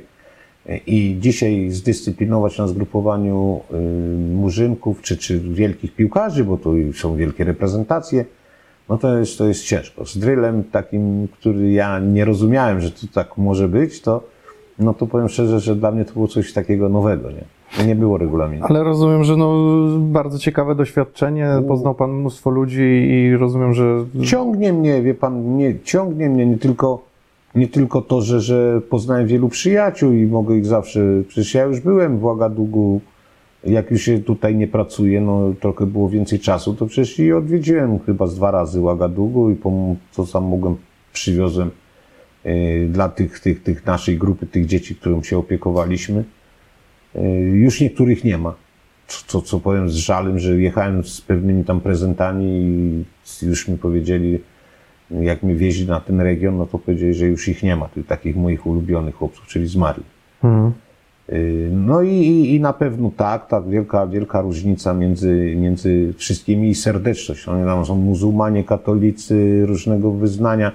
No wie pan, no, no my powinniśmy jako Polacy, jako ludzie to się w ogóle uczyć tej solidarności, jak można o różnych poglądach, o różnych, gdzie to wiary, to to coś niesamowitego, jak oni potrafią być w tym wszystkim zjednoczeni. Nie, nie ma takiego słowa jak zazdrość, tam nie ma słowa zawiść. To oni wiedzą, że je, oni się tak już urodzili. Tu są generałowie i tu są, tu są ludzie, którzy mają pieniędzy i są wykształceni we Francji czy tam w Belgii. Nie ma, to jest bardzo klasa średnia, jest bardzo taka, bym powiedział, minimalna i jest bardzo dużo tych ludzi najbiedniejszych. I, I nie to, że oni się boją coś powiedzieć, nie szukają niepodległości, wolności, wolności słowa, prasy, oczywiście tam opozycjoniści jacyś są. Generalnie jak ja tam bywałem w domach piłkarzy, czy w domach moich znajomych, których później poznałem, to naprawdę przy jednym stole siedzą ludzie, którzy wierzą w innych bogów. No to, to jest u nich to niesamowicie najważniejsze. No, no i potrafią żyć, wspierać się, zakładać związki. Puh. No to dla mnie to było pierwsza sprawa, no nie do pomyślenia. Nie? Jak przyjechałem z Afryki do Polski, ja zacząłem u nas tą Afrykę, no to, to już nie wiem, kto jest murzynem, a kto jest białym, nie? Także w to się najlepiej nie mieszam. I, i jest mi w tym, z tym dobrze. Kończąc, no to powiem tak, ja jestem... Rzeczywistość ciężka tam była ogólnie, bo, bo brzmi to naprawdę świetnie, ale rzeczywistość wcale nie ma tak kolorowa. pozytywy, nowa, nowa rzeczywistość, nowe doświadczenie trenerskie, które mi na pewno zaprocentuje, może jak już nie w życiu jakimś wielkim trenerskim, to na pewno w życiu, o, chciałem powiedzieć w życiu trenerskim, to na pewno w życiu. No i dwa, dwa ta, ta, ta, ta, to, że żyję w kraju, gdzie, gdzie, gdzie na pewno jest dużo do niedociągnięć i dużo do, do, do tych najlepszych krajów. No ale to jednak mm, czujmy się tutaj faktycznie bezpiecznie, nie? To, to co ja tam widziałem i, i te zamachy i strzelanie No do- przeżył pan dwa Dwa zamachy przy, i to tak samo właśnie największe skupisko, że ci ludzie nie wiadomo dlaczego idą zawsze pod ambasady, albo francuską, albo tam gdzieś szukać wsparcia, nie atakować tych ambasad, ale gdzieś tam idą, no bo oni protestują przeciwko swojej biedzie, tak? No to żołnierze się w ogóle nie, nie, nie, nie, nie ma żadnych takich... To, Życie ludzkie nie jest tak- Nie, o tak, to jest dobre słowo. Nie jest cenne. Białe, tam nie ma prześcieradeł, nie ma nic. Idzie dwóch muszynków, przerzuca to ciało na drugą stronę. I na przykład tłumacz mój psychicznie nie wytrzymał i, i po prostu nie wytrzymał i poprosił mnie, że się zwalnia z tej, tej funkcji i wyjechał. Ja zostałem i za jakieś tam dwa miesiące yy, przeżyłem następny zamach. Ten zamach był innego charakteru, bo on zaatakował białych yy, yy, w kawiarni, do której ja miałem z trenerem bramkarzy pierwszej Włochem miałem iść. Włoską restaurację za, zaatakowali Malijczycy, którzy mieszkali w hotelu obok. Oni się przygotowywali i strzelali do białych ludzi, do czyś tam też byli czarni, bo była załoga przecież i strzelali o tak na tarasie. O tak. Czy gdyby pan tam był, jest wielkie Uratowała mnie prawdopodobieństwo, u- że... dobre wyniki piłki ręcznej i mężczyzn w tym czasie Mistrzostwa Świata. Ponieważ zostałem i powiedziałem, że przepraszam cię, ale Polacy grają tam o półfinał i internetowo oglądałem wynik tego i nie miałem ochoty jechać na drugi koniec, ale tam mieliśmy być o godzinie 19, tam chyba o 19.30 no, rąbali tam ludzi tak z maszynowej broni. Zresztą ta kawiarnia takim symbolem została, tam często bywałem, bo, bo to już jest tylko kwiatki i te, te znicze, tam nie, nie otworzyło się później. No, Coś po- niesamowitego. Niesamowitego. Podróże to już jest następna, następna rzecz. I, I ten wątek po prostu zostawił. No i jak masz nie siedzieć, a nikt tutaj telefony jakieś się tam nie rozrywają, prawda, z propozycjami, bo mm, to już nasz, początek naszej rozmowy, a może to jest jakaś inna szkoła, może to, to, to, to ten charakter nie taki, to uważam, że nie, że, że jeżeli ktoś będzie poważnie rozmawiał ze mną w polskiej piłce, to na pewno, na pewno, na pewno będę próbował zrobić wszystko, żeby się jakoś dogadać. A jak nie, no to wybieram inny kierunek, ale od Afryki trochę bym odpoczął i mi jak zdrowie pozwoli, wszystko sobie poukładam, przynajmniej tutaj te, te, te niedo, niedopowiedziane przez tyle lat sytuacje i domowe, i zawodowe, to, to przecież człowieka w domu w ogóle nie było przez tyle lat. No to może inny, inny kierunek, może azjatycki, bo tam się coś tam pojawia, a, ale najpierw to trzeba sprawdzić, zobaczyć i, i ten. To taka trochę, rozumiem pana zapowiedź No ja myślę, że prędzej czy później no, my będziemy na pewno utrzymywać jakiś kontakt. Tak. I ten, ja bym nie Będę chciał czekał na jakieś informacje. Za, za, za, zapeszyć, ale Nie, no nie, ma, nie ma konkretów, nie ma rozmowy. Nie będą konkrety, będzie rozmowa. Chodzi o to, że pan jeszcze zapowiada, że jeszcze bardzo chętnie i może wkrótce wróci na ławkę, a gdzie na świecie to się jeszcze okaże. Yy, Chciałbym do, domknąć trochę taką klamrą, yy, może i to jest trudny temat, ale też widzowie pewnie nie darowaliby mi, No. e, gdybym o to nie zapytał, a zresztą yy, sądzę, że pan jest o to męczony nieraz, ale no muszę o to dopytać, o tą kwestię związaną z aferą korupcyjną, bo też pan e, tutaj mówił i, i, i nie ukrywam, że o to zapytam. Jakby tam, jak, jak pan patrzy teraz na to wszystko z perspektywy czasu, prawda, bo, bo jednak trochę łatwiej to może ocenić. Yy, Różnych, że tak powiem, doczekał pan się jakichś tam mm, swoich własnych wniosków, ale też na pana różne rzeczy mówiono, przedstawiano, tak? Czy to Piotr Dziurowicz, czy, czy Szat Niedziela przedstawiali też swoje wersje. Nie znam w ogóle tego Dziurowicza. I generalnie, e, generalnie, jak pan właśnie może tak sobie na chłodno ocenić, jak pan patrzy na to, czyli też mówił pan fryzjer, okej. fryzjer mm, obcinający pana na Tak. przykład e, na łyso. tak? Skojarzenie faktów niesamowite. Kluby, mm, kluby, w których powiedzmy, no gdzieś tam te, te afery się pojawiały, też związane z korupcją, zawodnicy i, i wiele różnych faktów, które gdzieś się łączą. Jakby pan spojrzał na to, tak z boku, nie będąc sobą i spojrzał na to, co by pan o tym w ogóle pomyślał wszystkim? Y, Spoglądając y, z boku, to bym powiedział tak, albo to jest jakiś wielki gangster, który trząsł polską piłką jako trener. Gdyby znał się trochę na, na piłce nożnej i traktował zawód i wiedział, na czym zawód trenera polega, to, to wiedziałby, wiedziałby, że no, to, to jest niepojęte, żeby tego. Ale później aresztowania trenerów, tak, czy zatrzymywania trenerów, no spowodowały to, że, że to faktycznie trenerzy też w tym uczestniczyli, bo ja na przykład sobie nie wyobrażałem takiej rzeczy, ale później czy Dareka zatrzymali, Wdowczyka, czy jakie tam nazwiska, bym powiedział, którzy prowadzili kluby ligowe, no to muszę powiedzieć tak, z punktu widzenia medialnego, no to bym powiedział, no kawał drania z tego baniaka. I to jest może bandyta, który uczestniczył w tym wszystkim. Z perspektywy mnie i mojej rodziny zrobiono mi wielkie nieszczęście. Całe szczęście, że medialne. Skojarzono fakty, praca w Amice Wronki, stanowisko pana Folbrychta, yy, który zwalnia mnie po pół roku, prawda, samodzielnej pracy na pierwszym miejscu w tabeli. Tak się skończyła moja współpraca. Pana, którego w 2001 roku widzą na trybunach, na trybunach Poznań, gdzie pełni funkcję w Wielkopolskim Związku Piłki Nożnej, jak ja na to wpływ mam, czy miałem. Ale skojarzenie pomiędzy faktów i wyników i awansów przy całej tej otoczce, która była, no bo przecież nie powiem, no spowodowało to, że dziennikarze gdzieś mnie sobie tam wytypowali. Bo dzisiaj, gdybyśmy rozmawiali, prawda, tyle lat po tym, ja jakbym miał postawiony jeden zarzut, no to ja bym, to by pan to wyczytał, a przede wszystkim, jeżeli media tak strasznie gdzieś tam napierają, bo ja się lubiałem bronić i rozmawiałem z dziennikarzami od rana do wieczora, mówię, proszę bardzo, no i wiem, dlaczego prokuratura mnie, no to dobra, to niech, niech prokuratura. To sobie wymyślili później jakiś świadek koronny. No jaki świadek koronny, to przecież licencji bym nie miał. No jakby ktoś z innej strony, jakie są dzisiaj uprawnienia, jakie trzeba zdobyć? Przecież my musimy co trzy lata, co trzy lata wypełniać wniosek o niekaralności, o nieuczestniczeniu w korupcji, a twój podpis grozi ci pięcioletnim aresztem, dlatego jakbyś skłamał. A dzisiaj przy tych wszystkich rzeczach można, można wszystko było. Ja nie mam ani jednego zarzutu. Nigdy w życiu nie, na nikogo nie zeznawałem, ani nie zeznawałem na swojej sprawie. Czyli mnie nikt nie wzywał. Bo gdyby mieli no jakieś podstawy, to by na pewno wyzna, przynajmniej wezwali do wyjaśnienia. pewnych spraw. I wie pan, jest mi bardzo ciężko, bo mi trochę załatwiono życia, to mi załatwiono trochę rodzinę, to mi załatwiono mm, ten. Dzisiaj się tłumaczą, ci, co coś tam mają za palcami, ja się po prostu nie będę tłumaczył, bo, bo nie mam z czego. Awanse robiłem na ławce tak, jak zrobiłem, opłaciłem to ogromnymi y, ubytkami zdrowia. Y, Rozmawiam z piłkarzami, którzy grali w moich zespołach i którzy byli zatrzymani. Oni mi mówią, o jakie mecze byli zatrzymani, że trener, przecież trener o tym nie wiedział. U mnie zasada panowała, żeby kto, ktoś coś zrobił, to ja bym to roztrzepał, czy sam poszedł gdzieś tam na policję. Tego nie było do pomyślenia u mnie.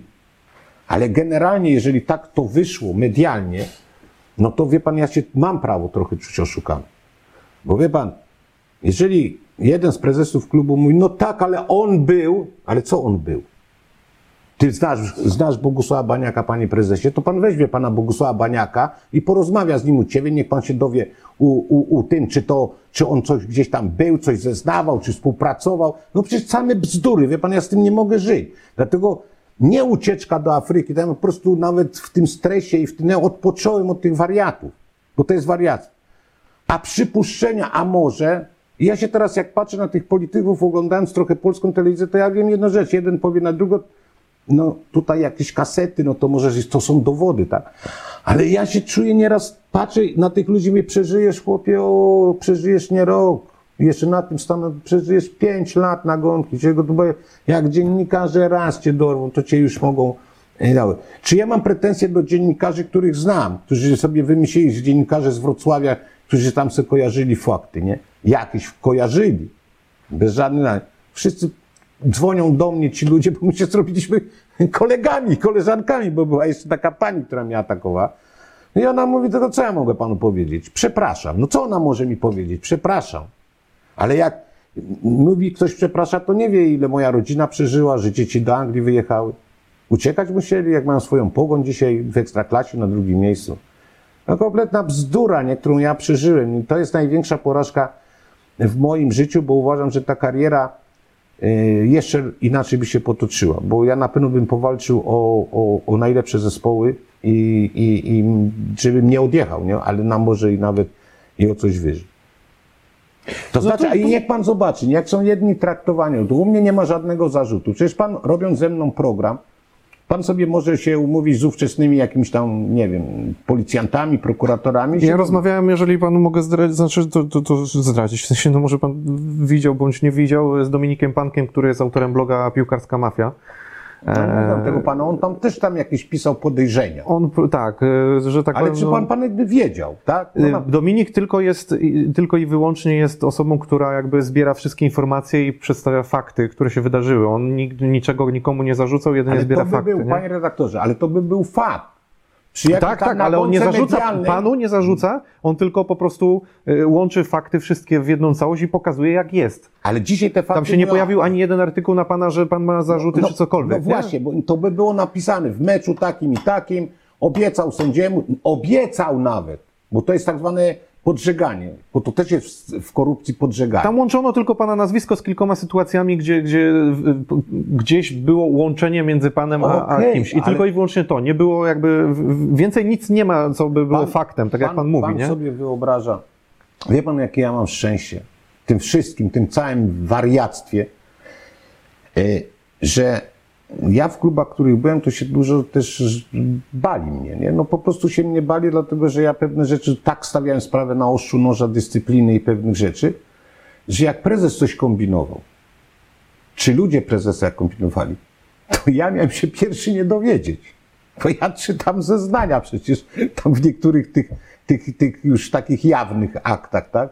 To mi się po prostu, no gdzie by wiem, a co pan? Bali no, się konsekwencji pana.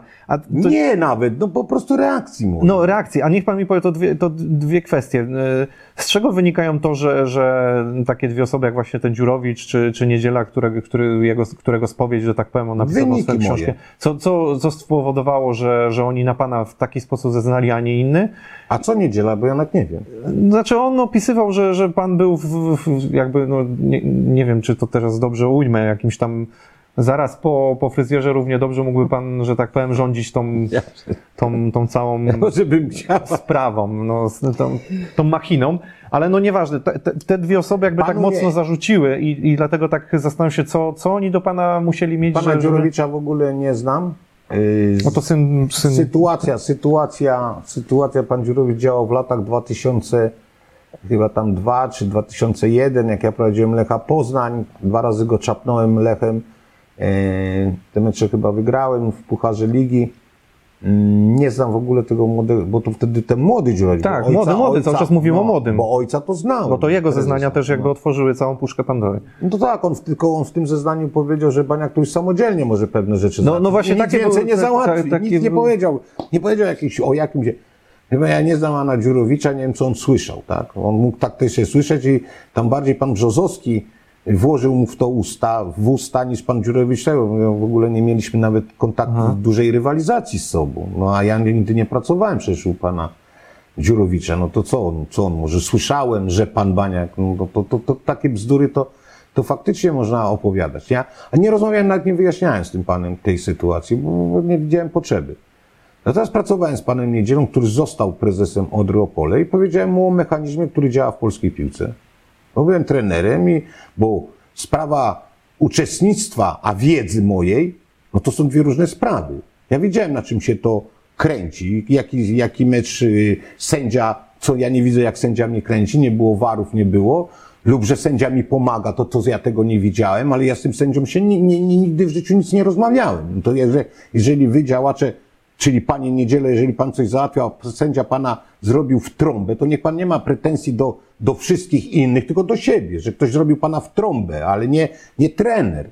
A, ale mechanizm mu wytłumaczyłem. Mówię, słuchaj, Rysiek, a, już nie będąc trenerem Lecha, naprawdę no dzieją się dantejskie rzeczy, że se typują, kto ma awansować, kto ma spać, kto ma tam zająć puchary i, i to są grupy, które mają wpływy na sędziów i tak dalej.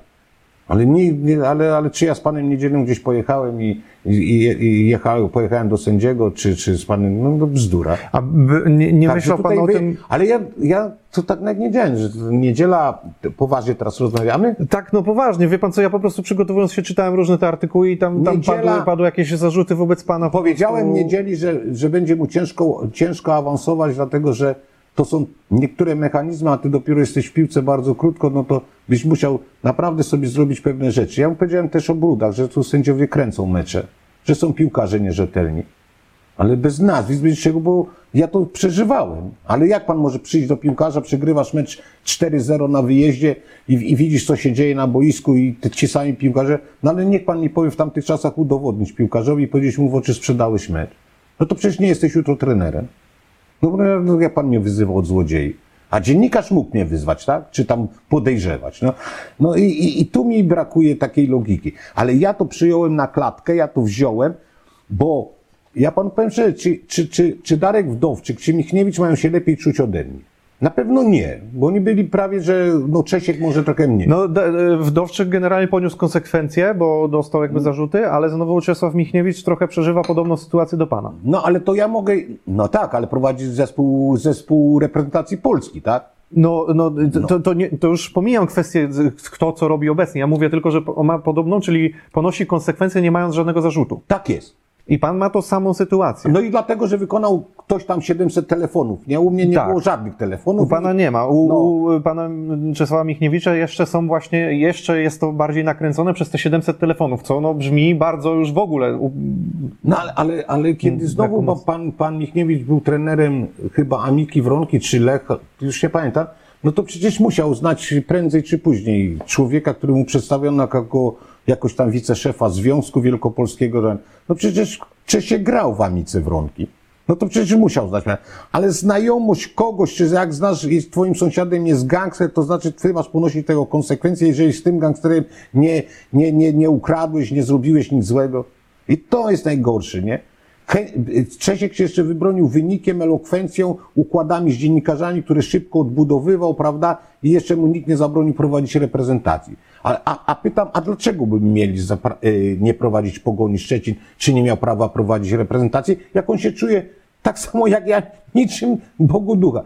Ale panowie na pewno wiedzieliście, No wiedzieliśmy, ale to dotyczyło również porażek. To też wiedzieliśmy. No dobra, a to właśnie będąc przy tym, nie myślał pan, Czy żeby... podejrzewaliśmy, tak? Podejrzewaliście, czy wiedzieliście? Bo to są dwie różne rzeczy. Bo podejrzenie, a wiada, wiedza, bo z wiedzą trzeba było jechać i powiedzieć, że No. widziałem... Ale to tak, to, w ta- no to w takim momencie, wie pan, do czego by doszło do takiego absurdu, że ja na przykład podejrzewałem, że ten mecz, ten sędzia gwiże przeciwko mnie lub na przykład mi pomaga.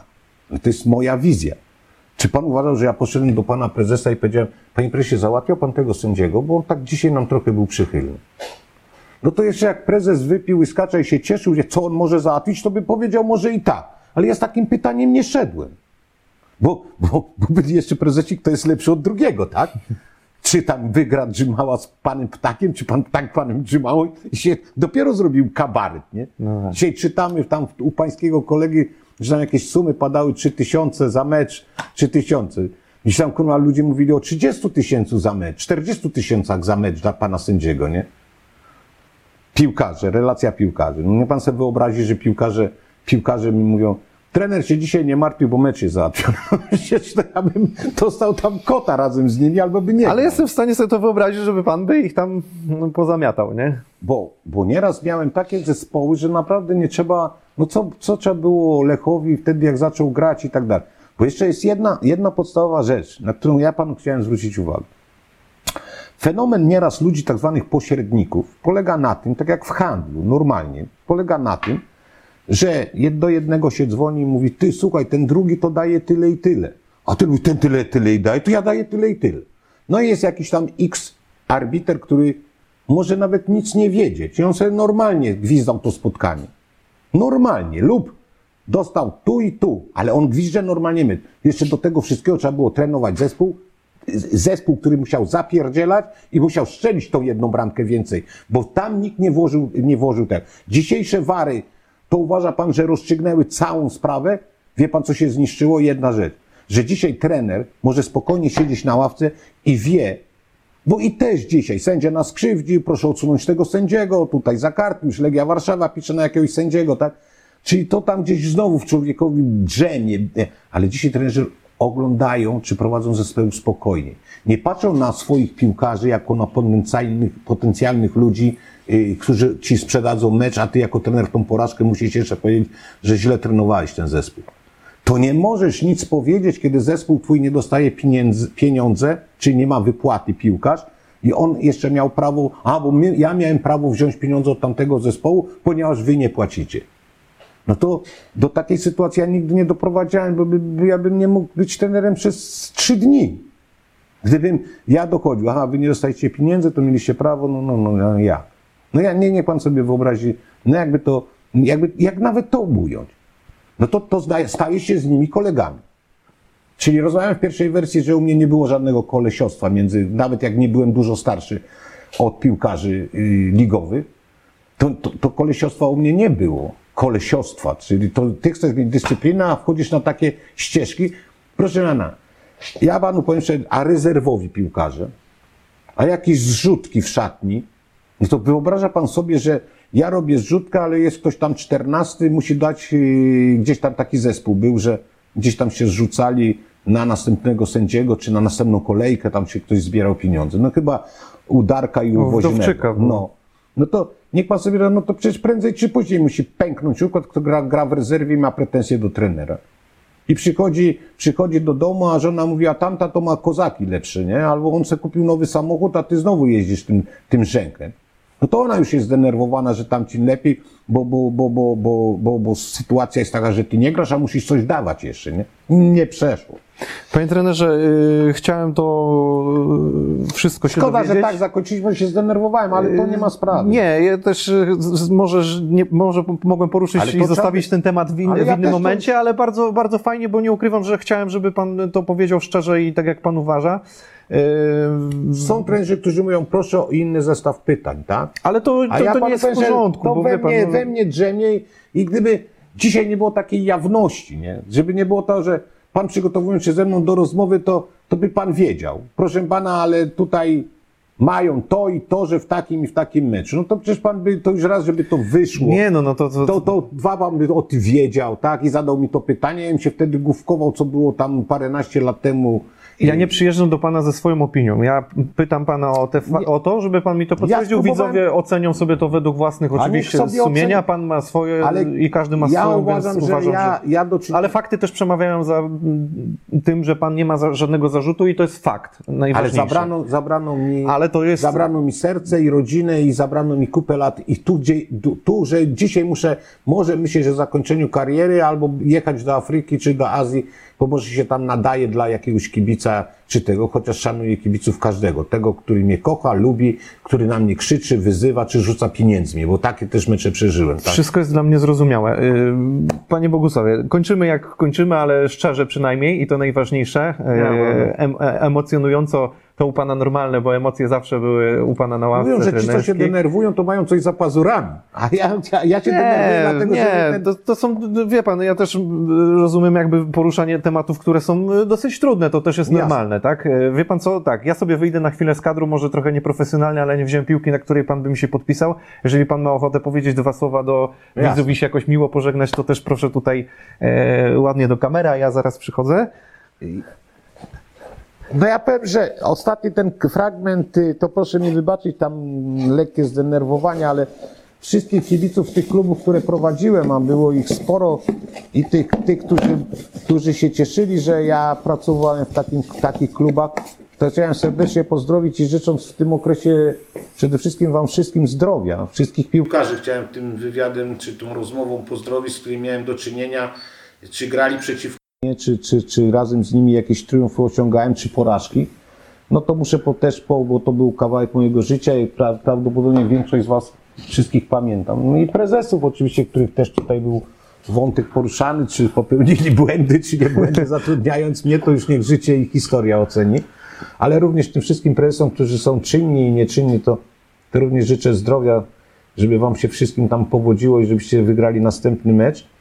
E, Tych, którzy do sumienia, do sumienia i trochę zniszczyli mi życia, nie mając racji, no to też im, te, też im życzę, bo najlepszego, a sami wiedzą, jak to się odbyło i jak można człowieka porąbać i poczaskać, a później przeprosić. No to, to, to trochę przeprosiny, bym powiedział, są za późno.